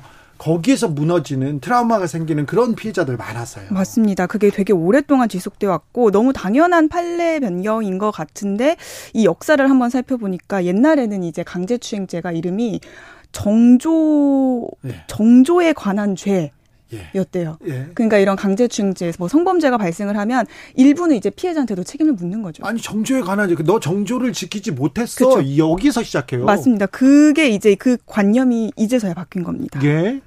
하, 이게 말이 안 되는데 그러면요 폭행 협박이 없는 추행 어떤 처벌을 받습니까? 폭행 협박이 없고 폭행 행위 자체가 곧바로 추행이 되는 그런 경우도 범죄가 있죠. 있죠. 지나가다가 네. 그냥 엉덩이를 만진다거나 이런 건 이제 기습추행형 범죄라고 해가지고 그동안도 처벌을 해왔습니다. 근데 여전히 강제추행죄는 그 폭행과 협박을 판단하는 정도만 달라진 거지 강제추행죄를 어, 판단을 할 때는 여전히 폭행이나 협박, 협박이 있었는지는 계속 판사들이 판단을 해야 되거든요. 아 그래요? 그렇죠. 그러면 폭행과 협박이 없는 추행은 어떻게 또 처벌을 할 것인가 이런 공백이 있다는 우려도 좀 나오곤 있습니다. 그러니까요. 비동의 추행죄 를 인정하는 취지는 아니다 이렇게 얘기를 계속 하고 있는데 동의한 추행도 있습니까? 이건 어떤 의미입니까? 맞습니다. 그래서 결국에는 이게 앞에 질문이랑 좀 이어지는데요. 네. 그동안 이제 어이 고, 그럼 이제 앞으로는 이제 공포심을 유발하는 협박 아니면 물리력이 있었던 폭행을 어떻게 처벌할 것이냐 뭐 이런 거에 대한 논란도 계속 있을 거거든요. 그래서 이번 판결을 할 때 주심이었던 노정희 대법관이 어떤 설명을 했냐면 결국에는 우리 이 강제추행죄 구성 요건이 앞으로 인한 폭행이나 협박 이런 거를 논하는 수준이 아니라 피해자의 동의 여부가 그 중요한 조건이 돼야 한다는 취지의 그런 의견을 판결문에 달기도 했습니다. 그렇죠. 그래서 결국에는 이게 비동의 추행죄 논의로까지도 이어질 수 있는 부분 이긴 한데 여기에 일단 선은 그었습니다. 왜냐하면 이거는 법 개정이 또 필요한 부분이거든요. 네. 네. 그런데 법을 고칠 때가 되지 않나요? 법 개정에 대해서 고민할 때가 되지 않았습니까? 그렇죠. 이제 강제추행제 구성 요건의 폭행과 협박을 없애는 건 이제 판사들이 할 일이 아니라 국회가 할 일이기 때문에 이런 논의가 이제 나온 마당에 국회에서도 이 논의를 피할 수는 없지 않을까라는 생각이 듭니다. 강간죄에 대한 기준도 좀 변화가 있습니까? 이건 이제 또 강제추행죄랑은 다른 조항이기 때문에 뭐 이 영향을 받지는 않지만 강제추행죄도 그동안 하급심에서 계속 이 폭행과 협박에 대한 판단이 이제 갈리 알리면서 대법원에서 이번에 한 번에 정리를 해준 거거든요. 강간죄도 비슷한 상황이긴 합니다. 그러니까 옛날에는 어깨나 몸을 누르는 정도로는 강간죄가 성립이 안 된다고 봤는데 요즘에는 또 이런 것도 저항이 곤란한 폭행이나 협박으로 봐서 어 그럼 이것도 강간죄라고 이제 판단을 하는 경향도 보이고 있거든요. 조금 판단이 갈리고 있으니까 대법원에서도 한번 이걸 정리를 하지 않을까. 그런 전망이 나오고 있습니다. 제가 사회부 기자 시절에 취재를 갔는데요. 네.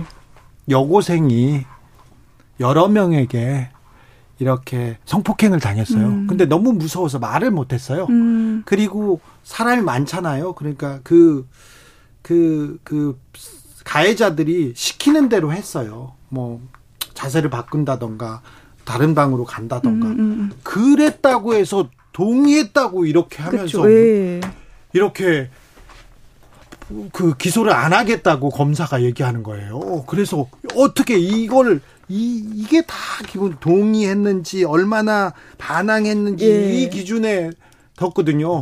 근데 제가 이, 게 말이 안 된다고 굉장히 항의하고 어. 비판적인 기사를 쓰겠다고 하니까 네. 바로 기소를 했어요. 어, 문제가 있네요. 바로 구속됐어요.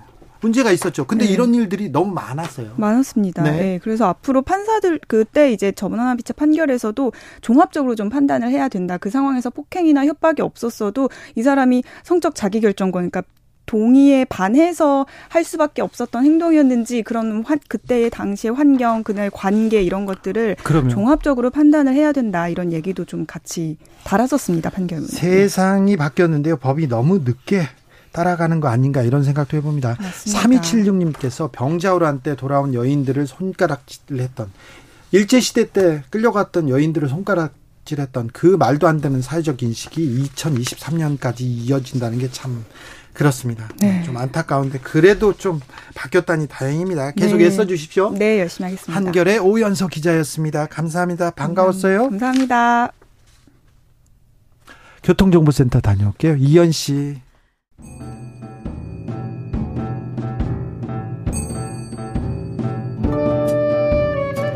태초에 철학이 있었다 하늘과 땅 사이 세상의 모든 질문 이제 철학으로 풀어보겠습니다. 철학 어렵다고요. 일단 맛이라도 봅시다.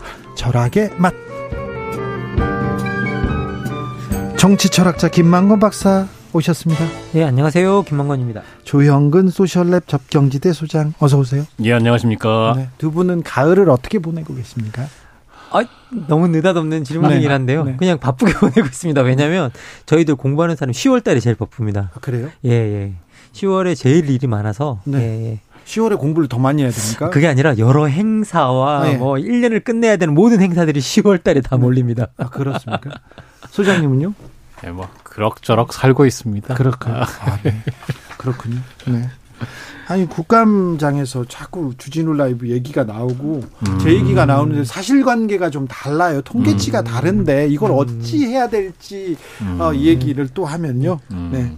저희 사장님이 싫어하십니다. 어우 사장님이 바뀌셨지? 아, 모르겠다. 자, 오늘 다른 오늘 주제는요 사형 얘기입니다. 사형 얘기. 음, 흉악범이 막 나오면요 사형제 얘기가 쑥 올라와요. 그런데 이번에는요 흉악범도 있지만 흉악범도 있지만 어 법무부 장관이 어 사형 시설 한번 둘러봐라 얘기를 음. 했고요. 사형수들을 구치소에 한 구치소에 모으기 시작했어요. 그러면서 굉장히 이거 사형제에 대한 음. 어 사형제 이거 다시 어 시행하는 거 아니야 이런 생각이 있습니다. 자 박사님 사형에 대해서는 참 생각이 많을 텐데 어떤 입장이세요? 네. 아니 뭐 사람마다 이제 입장이 다를 수는 그렇습니다. 있다고 생각하는데요. 네. 저는 기본적으로 저는 사형제대 반도한다. 네. 예, 그게 뭐 이게 음. 어떤 인류와 인간성에 반하는 범죄를 네. 저지른 어떤 그런 범죄자나 범죄된 옹호가 아니라 네.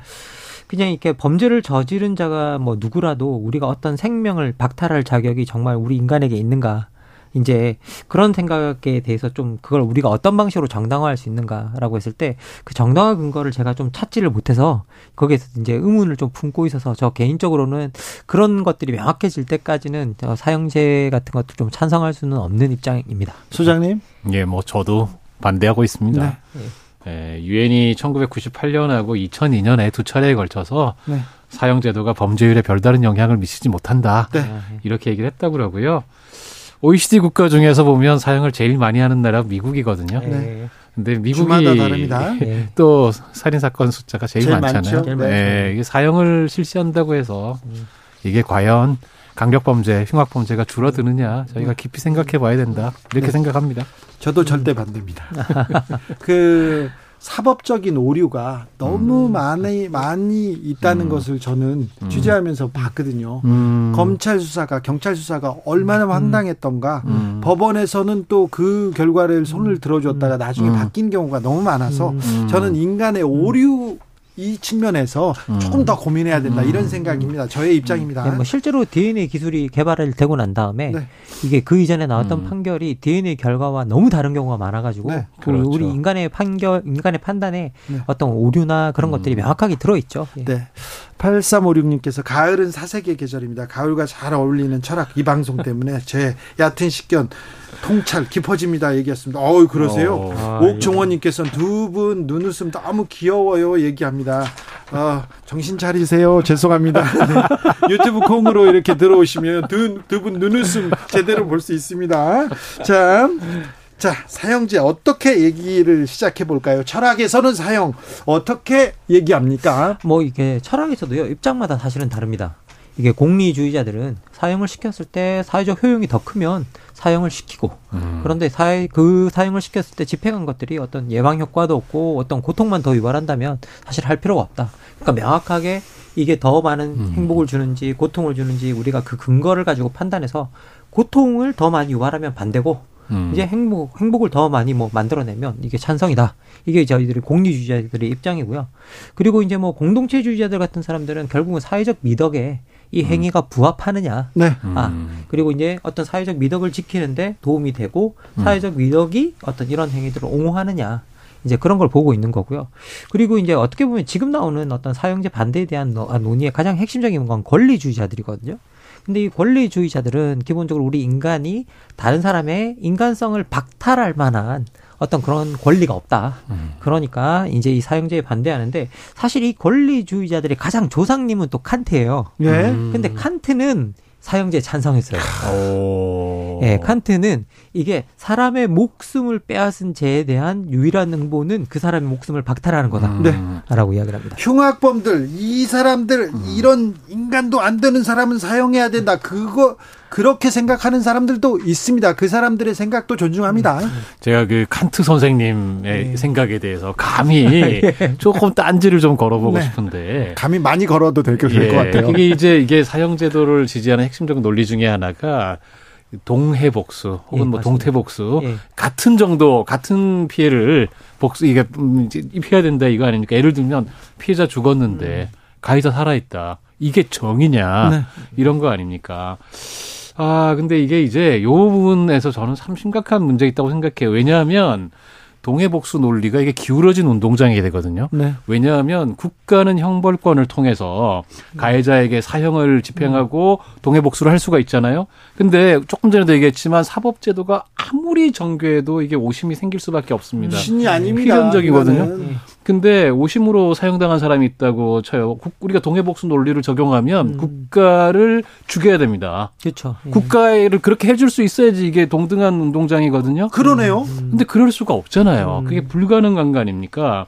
그래서 이게 사실은 동해복수 논리가 애초에 성립이 안 되는 영역이고 음, 음. 그걸 다르게 표현하면 생명권이라고 하는 기본권인데 네. 저희가 기본권도 제약할 수 있잖아요. 음. 문제는 생명권은 부분적으로 제약이 안 돼요. 음, 그렇죠. 죽이든가 살리든가밖에 그렇죠. 없어요. 음. 그러니까 이게 저희가 기본권을 제약할 때는 부분적으로 제약할 수 있지 그 본질은 침해할 수 없다고 돼 있지 않습니까?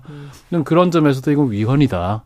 저는 네. 이렇게 생각하고 있습니다. 임동훈님께서요. 범죄자들에게 구급 공무원 일, 연봉 1년치 더 들어간다고 들었습니다. 아.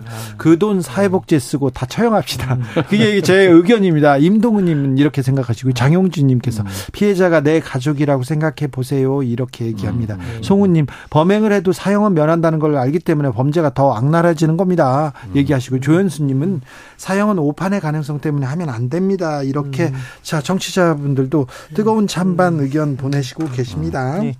아니 뭐 그 모든 주신 의견에 다 근거가 있고 네. 그리고 나름대로의 이제 어떻게 보면 판단이 다 들어가 있고 네. 그리고 그 판단은 또 이제 어떻게 보면 아까도 말씀드렸지만 그 근거가 이유가 없지 않고 합리적인 부분이 있기 때문에 저는 이게 뭐 다 이게 저희들이 논쟁해 볼 만한 문제라고 생각을 합니다. 하지만 이제 이게 실제로 비용 문제로 들어가면요. 이게 어 우리가 어떤 사형을 선고한 사람과 그러니까 사형을 선고받았 뭐 사형을 선고받았다 뭐 수감되어 있다. 이렇게 이제 그런 경우에 사형의 그 사형수에게 너무 많은 비용을 쓰고 있으니까 그걸 갖다가 우리 국민 세금으로 왜이 사람들을 먹여 살리느냐라고 이야기하고 있지만 실제로 수감되어 있는 어떤 그런 사형수들은요 그 수감 과정 속에서 엄청난 고통을 느낍니다. 예, 실제로 그 통계적으로 이제 그 저기들이 통그사이 통계적이래 그 우리나라의 사형 확정자 33명을 인터뷰하신 분이 계시거든요. 음, 네. 그 연구 보고서를 보면 그 33명이 각각 다 다르게 다르게 반응하지만 야, 차라리 죽는 게 낫지 사형 당하는 게 낫지 여기에 갇혀 있는 게어 더욱 고통스럽다라고 답하는 음. 분들도 많이 있어요. 예. 저 기자 초년병 시절에 사형 집행했던 사람들 있잖아요. 그렇죠. 아. 직접 버튼을 눌렀던 사람. 아이고. 그 사람들을 쫓아가 본 적이 있어요. 아이고. 아니, 그분은, 그분은 살인을 해야 되는 거잖아요. 그 직업인데. 지, 일이고, 직문데. 물론 네. 뭐 직무입니다. 법이고 뭐 법에 음. 어기자. 음. 그래서 그, 그, 그 부담을, 그 음. 살인의 부담을 음. 줄여 주기 위해서 버튼을 여러 명이 누르게 합니다. 아, 맞습니다. 그래서 그 중에 그 중에 한 사람의 버튼만 음. 이렇게 이게 작동하도록 음. 이렇게 하는 일이 얼마 전에 있었고 다른 그 전에는 없었어요. 음. 직접 이렇게 그 중에 한 분이 예전 얘기를 하시면서 기계를 가끔 쓰다 보니까 잘 작동이 안 돼 가지고 아이고 이 그 뭐지 작동이 안 돼서 대롱대롱 이렇게 아이고. 그, 그, 아이고. 그런 상태가 있었다. 그때 이제는 이제 다 몰려가서 어떻게 해야 되는데 너무 처참했던 그 선배들 음. 얘기를 하면서 이 사람의 고통은 어떻게 해야 될까 이런 얘기도 있었어요. 뭐 실제로 제가 이제 얼마 전에 그 음. 사형 집행에 관한 관한 이야기를 뭐 페이스북 잠시 쓴 적도 음. 있었는데요. 네. 실제로 우리가 사형 이야기를 할 때 가장 중요한 당사자 한 명이 늘 빠지는데 그게 사형 집행입니다. 아, 예. 왜냐면 그 사형 집행인 같은 경우에는 이유가 어떻든 아. 사람의 목숨을 끊어놔야 되는 일을 음. 해야 되는데 그럼 아까 뭐, 뭐 버튼을 몇 개 한다 몇 개 한다 그러면 저는 오히려 고통받는 사람 숫자를 더 늘리는 거라고 생각해요. 아. 아. 네. 그거는 그렇구나. 이게 내게 아닐 거야라는 그 심리를 주기 위해서 늘리고 그렇죠. 있지만 네, 네. 실제로는. 그것들이 오히려 고통받는 사람의 숫자를 늘리는 일이 될 수도 음. 있다라는 음. 생각이 들고요. 그리고 사실 생각해 보면 누군가의 목숨을 끊었다라는 그 죄책감이나 그 그럼 어떤 정신 상태를 계속 평생 가지고 살아야 되잖아요. 네, 네, 평생 갑니다. 예, 그러면 이거는 우리가 평생 간다고 합니다. 우리가 진짜 이렇게 그 희생당하신 분들의 아픔이나 고통을 생각할 때 마땅히 처벌해야 된다고 할지라도 그 과정 속에서 음. 또 다른 사람이 다른 고통을 또 껴안아야 되거든요. 음. 그래서 이게 이 부분도 우리가 한번 좀 고려해 봐야 음. 되는데 이게 과연 희생, 희생당하신 분들이 정말 원하는 일일까? 그분들이 음. 자기의 어떤 원한을 갖기 위해서 누군가가 고통받는 게 예, 그런 것도 생각해 볼 필요가 있을 것 같아요. 최정희 님께서 살인을 네. 당한 사람은 준비 없이 당해요. 그런데 사형 처해지는 사람 준비는 할 수 있잖아요. 악랄한 음. 범죄는 사형을 처해도 범죄자 이득이죠. 이렇게 얘기하는데 어 그래서 사형제를 찬성하고 사용해야 된다고 하는 사람들도 상당히 많이 존재합니다. 음, 음. 아, 예. 그리고요. 이 사형제 카드를 꺼낸 정치인은요, 굉장한 이렇게 또 환호를 받기도 합니다. 음. 그래서 이게 음. 정치적 상황에 따라서 이게 만지작 만지작 이 카드를 만지는 사람들이 음. 우리나라는 없지만 우리나라는 최근에는 없지만 과거에는 있었어요. 음. 네. 예, 지금 사실은 그 사형제 찬반 논란을 보면 네. 양쪽에서 동원하는 여러 가지 종류의 근거들이 있어요. 음. 그래서 이 연구를 보면 사형제를 했더니 흉악 범죄를 줄였더라. 음. 그런데 다른 연구들을 보면 아니다 그렇지 않더라. 오히려 사형제를 폐지했더니 줄였더라. 음.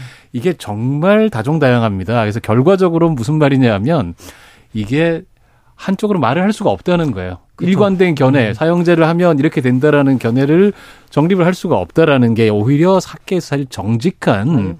결론이거든요.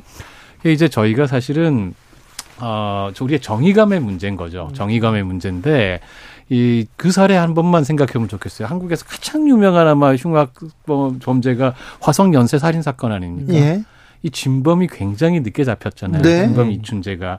근데 이 중에 여덟 번째 사건, 팔자 사건의 진범으로 원래 윤모 씨라고 하는 분이 잡혀가지고 20년 동안 억울하게 옥살이 하다가 이춘재가 다른 사건으로 24년째 감옥에 있다가 DNA 진범인 게 밝혀졌단 말이에요. 네. 그래서 이분이 결국은 이 풀려 나왔어요. 네. 그 만약에 우리가 이분한테 사형 집행했다면, 음. 그랬다면 이거 어떻게 돼요? 이분은 이분 나중에 복구가 안 되잖아요. 마찬가지지만 이춘재도 무기징역 받고 그냥 살고 있었기 때문에 결국은 이게 밝혀진 거예요. 이런 점들이 있어서 저희가 어 사실 계속해서 나오지만 사형이라고 하는 게 피해 복구가 불가능하지 않습니까? 그렇습니다. 제가 유영철 사건을 좀 깊이 있게 취재를 했었는데요. 어, 취재한 원인은 뭐였냐면 처음에는 관심을 갖기 싫었어요. 연쇄살인 너무 끔찍해서요. 그런데 그런데 수많은 피해자가 있는데 피해자의 부모가 부모가 유영철 한테 이렇게 달려드는데 경찰이 옆차기로 그 할머니를 차버리는 광경을 보고 제가 너무 분노해서 음. 그 취재를 하기 시작했고 그리고 유영철을 잡은 사람들이 경찰이 아니라 보도방 업자들이었다는 걸 밝혀내 가지고 음. 여러 사람들이 특진을 못하고 날아갔습니다. 영화로도 이렇게 만들어졌는데 음. 그때 유영철이 너무 많은 연쇄살인을 했잖아요. 음. 그러니까 온갖 미제 사건을 가지고 와요. 그러면 음. 경찰한테 나 그 뭐 삼겹살 사줘, 과자 사줘 그러더니 그거 내가 했다고 할게, 내가 했다고 할게. 그렇게 해서 손을 든 범죄가 많았어요. 나중에 아이고. 몇 개는 유영철이 무죄를 받았는데 그런 거였어요. 어. 이게 오류가 날 수 있다는 음. 증거 아닙니까? 예. 뭐 실제로 저희들이 또 오류뿐만 아니라 뭐 네. 이런 것들은 이미 다 말씀해 주셨고요. 그리고 실제 이게 흉악범들을 조사를 해보면 이 흉악범들이 체포되고 난 다음에 무슨 처벌을 받는가에 대해서는 별로 신경을 안 쓴대요. 음. 설마 이제 뭐 또 사형을 받든 안 받든 거기에 신경을 쓰는 사람은 별로 없고 음. 정장 흉악범들이 진짜 두려워하고 공포에 떠는 순간은 뭐냐 언제냐면 범죄를 저지르고 잡히기까지래요. 음. 그래서 내가 잡힐 수 있다라는 공포감이 제일 깊대요. 음. 그래서 이걸 이걸 예방 이 흉악 범죄를 예방하는 건 가장 뭐냐라고 하면 어떤 범죄라도 저지르면 반드시 잡힌다라는 걸 보여준다. 그렇죠. 예. 그래서 이게 사실은 무거운 형벌이 아니라 반드시 처벌받는다라는 것들을 보여주는 게 기본적으로 범죄 예방의 가장 중요한 방법이라고 이 사형수 33일 인터뷰하신 네. 예, 김정은 예, 선생님이 그렇게 말씀하셨습니다. 지금 방금 말씀하신 내용은 예. 범죄학에서 거의 폭넓게 인정되고 있는 이야기입니다. 이게 어 처벌을 강화한다는 거는 이게 범죄를 줄이는데 딱히 효과가 있는지 없는지 음. 불분명한데 확실한 건 체포율을 높이는 거죠. 검거율을. 그렇죠. 예. 그래야 될 텐데. 음. 이게 뭐 범, 사실 생각해 보면 범죄자가 아 누군가 안 잡히는 걸 보면 아 나도 저런 예외가 되겠구나. 음. 그런 희망을 품는 게 되게 문제거든요. 음. 그럼 이번 화성처럼 끝내 잡히고야 만다. 음. 이런 걸 명확하게 보여주고 쌤뭐 어떤 범죄를 저지르고 살아생전에 네가 이걸 빠져나갈 수 없다라는 그러니까 빠른 빠르게 체포하고 네. 빠르게 건거하는 것들이 상당히 중요하다라는 네. 생각이 듭니다. 우리나라에서는 흉악범죄 그리고 살인 이런 거요 다 잡힙니다. 음. 경제사법은 잘 안 잡히고요. 정치사법은 잘 못 잡습니다. 안 잡습니다. 그런데 흉악 범죄자는 다 잡혀요. 네. 그리고 우리 경찰의 수사력이 엄청납니다. 네. 예, 좀 그래서 수사력을 좀 잘 이렇게 민생을 음. 위해서 아, 국민 치안을 위해서 좀 잘 써주셨으면 음. 합니다. 음. 경찰들한테 감사하다. 맨날 비판만 했는데 음. 감사하다는 얘기도 음. 조금 할 텐데 그런데요. 그런데 흉악사 흉악범이 나오고 막 얘기가 나오면 또 또 사형제에 대한 논란이 계속됩니다. 음, 그리고 음. 아이 교도소에서 뭐 했다, 뭐 했다, 국민 세금 함부로 쓴다, 이런 음. 얘기가 계속 있는데, 이런 부분은 국민들의 또, 국민 정서에 불을 지르기도 하거든요. 음. 네. 그래서, 아, 참, 그렇습니다. 근데 법적으로 네. 계속해서 사형 제도에 대해서 헌법 재판 헌법 소원하고 심리를 하고 있어요. 몇 번째 지금 올라갔는데 세 번째 올랐습니다. 예, 예. 그런데 법적으로 보는 거하고 철학적으로 보는 사형제가 음. 좀 다른 것 같아요. 법도 잘 모르고 철학도 잘 모르고. 아, 그렇지는, 그렇지는 아니고요. 어, 그렇게 넘기네요. 아, 좋은 방법이네요. 예, 뭐, 이게 이, 원래 이제 뭐 어떻게 보면 우리가 철학적으로 옳다라는 것과 실제로 법적으로 옳다라는 것이 반드시 음. 같지는 않죠. 네. 뭐 어떻게 보면 근거들이 다르고 그리고 법이라는 것들은 권리라고 하는 근거만 쓰지 않습니다. 법을 들어가면 사회적 효용을 부분에 보고 음. 그리고 인간의 권리도 보고 그리고 정말 그것들이 우리 사회적 가치, 미덕을 지키느냐도 보기 때문에 음. 다양한 관점 속에서 법은 그거 그 세 개를 두고 음. 지금 이 사건에서 무엇을 보호해야 되는가를 음. 가지고 선택해서 하기 때문에 뭐 다른 거고요. 근본, 근본적으로 저희들 뭐 철학적으로 들어오면 철학도 자신들의 입장마다 판단이 또 다르기 때문에 아까 말씀드렸듯이 음. 어떤 기준이 좀 달라지는 부분은 분명히 음. 보여드릴 뭐 다르다라는 거 말씀드릴 수 있습니다. 그런데 이게 법은 실제로 어떻게 보면 어 이게 철학은 그냥 이게 말이지만 법은 실제로 집행이 되잖아요. 음. 그러니까 집행이 되고 나면 그때부터 우리가 되돌릴 수 없는 어떤 음. 그런 것들이 아까 계속 말씀해 주신 음. 어떤 생명의 박탈이나 이런 것들은 되돌릴 수가 없는 부분이죠. 음. 그러니까 법은 최소한 이 생명을 박탈하는 데서는 보수적으로 움직이는 게 맞다라는 음. 생각이 듭니다. 네. 예, 그런데 뭐 지금 사형제에 관한 논의들이 나오고 있고 우리 헌법재판소에도 세 번을 갔는데 이제 첫 번째는 두 분만이 위원이다고 했다가 음. 두 번째는 네 분이 위원이다라고 했었습니다. 음. 그리고 뭐 지금 이제 그, 그 지금 지형은 어떻게 변했는지 모르겠지만 이 올해 4월까지의 지형을 보면 헌법재판관 중에 7명이 그 임명할 때 인터뷰를 하잖아요. 음. 청문회를 하잖아요. 그때 우리 사형제 폐지에 대해서 한번 생각을 해봐야겠다. 아, 우리가 생각해 볼 음. 과제다라고 답을 하셨습니다. 그래서 지금은 이제 어떻게 보면 헌법재판소 같은 경우에는 사형제가 위헌이다라는 쪽으로 옮겨가고 있는 것 같고요. 네. 그리고 지금 이거 미국 정도를 본, 빼 고 본다면 대부분의 이제 뭐 우리가 발전된 국가에서는 예, 근본적으로 사형 제도를 뭐라고 사형 제도와 결별하는 성향이 강해지고 있습니다. 네. 그래서 이제 뭐 우리도 사형 제도가 좀 결별하고 오히려 명확하게 처벌하고 그리고 이제 어떻게 보면 이 사람들이 반성의 여지나 이런 것 들을 줄 수 있는 다양한 어떤 그런 쪽으로 좀 뭐뭐 뭐 길을 만들어 봐야 되지 않을까라는 생각이 듭니다. 예. 맞아요. 이제 가석방 없는 종신형 뭐 예. 이런 얘기들 하고 심지어는 실제로는 가석방 없는 종신형이 훨씬 더 오랫동안 그 왜냐하면 죽음은 한 순간이잖아요.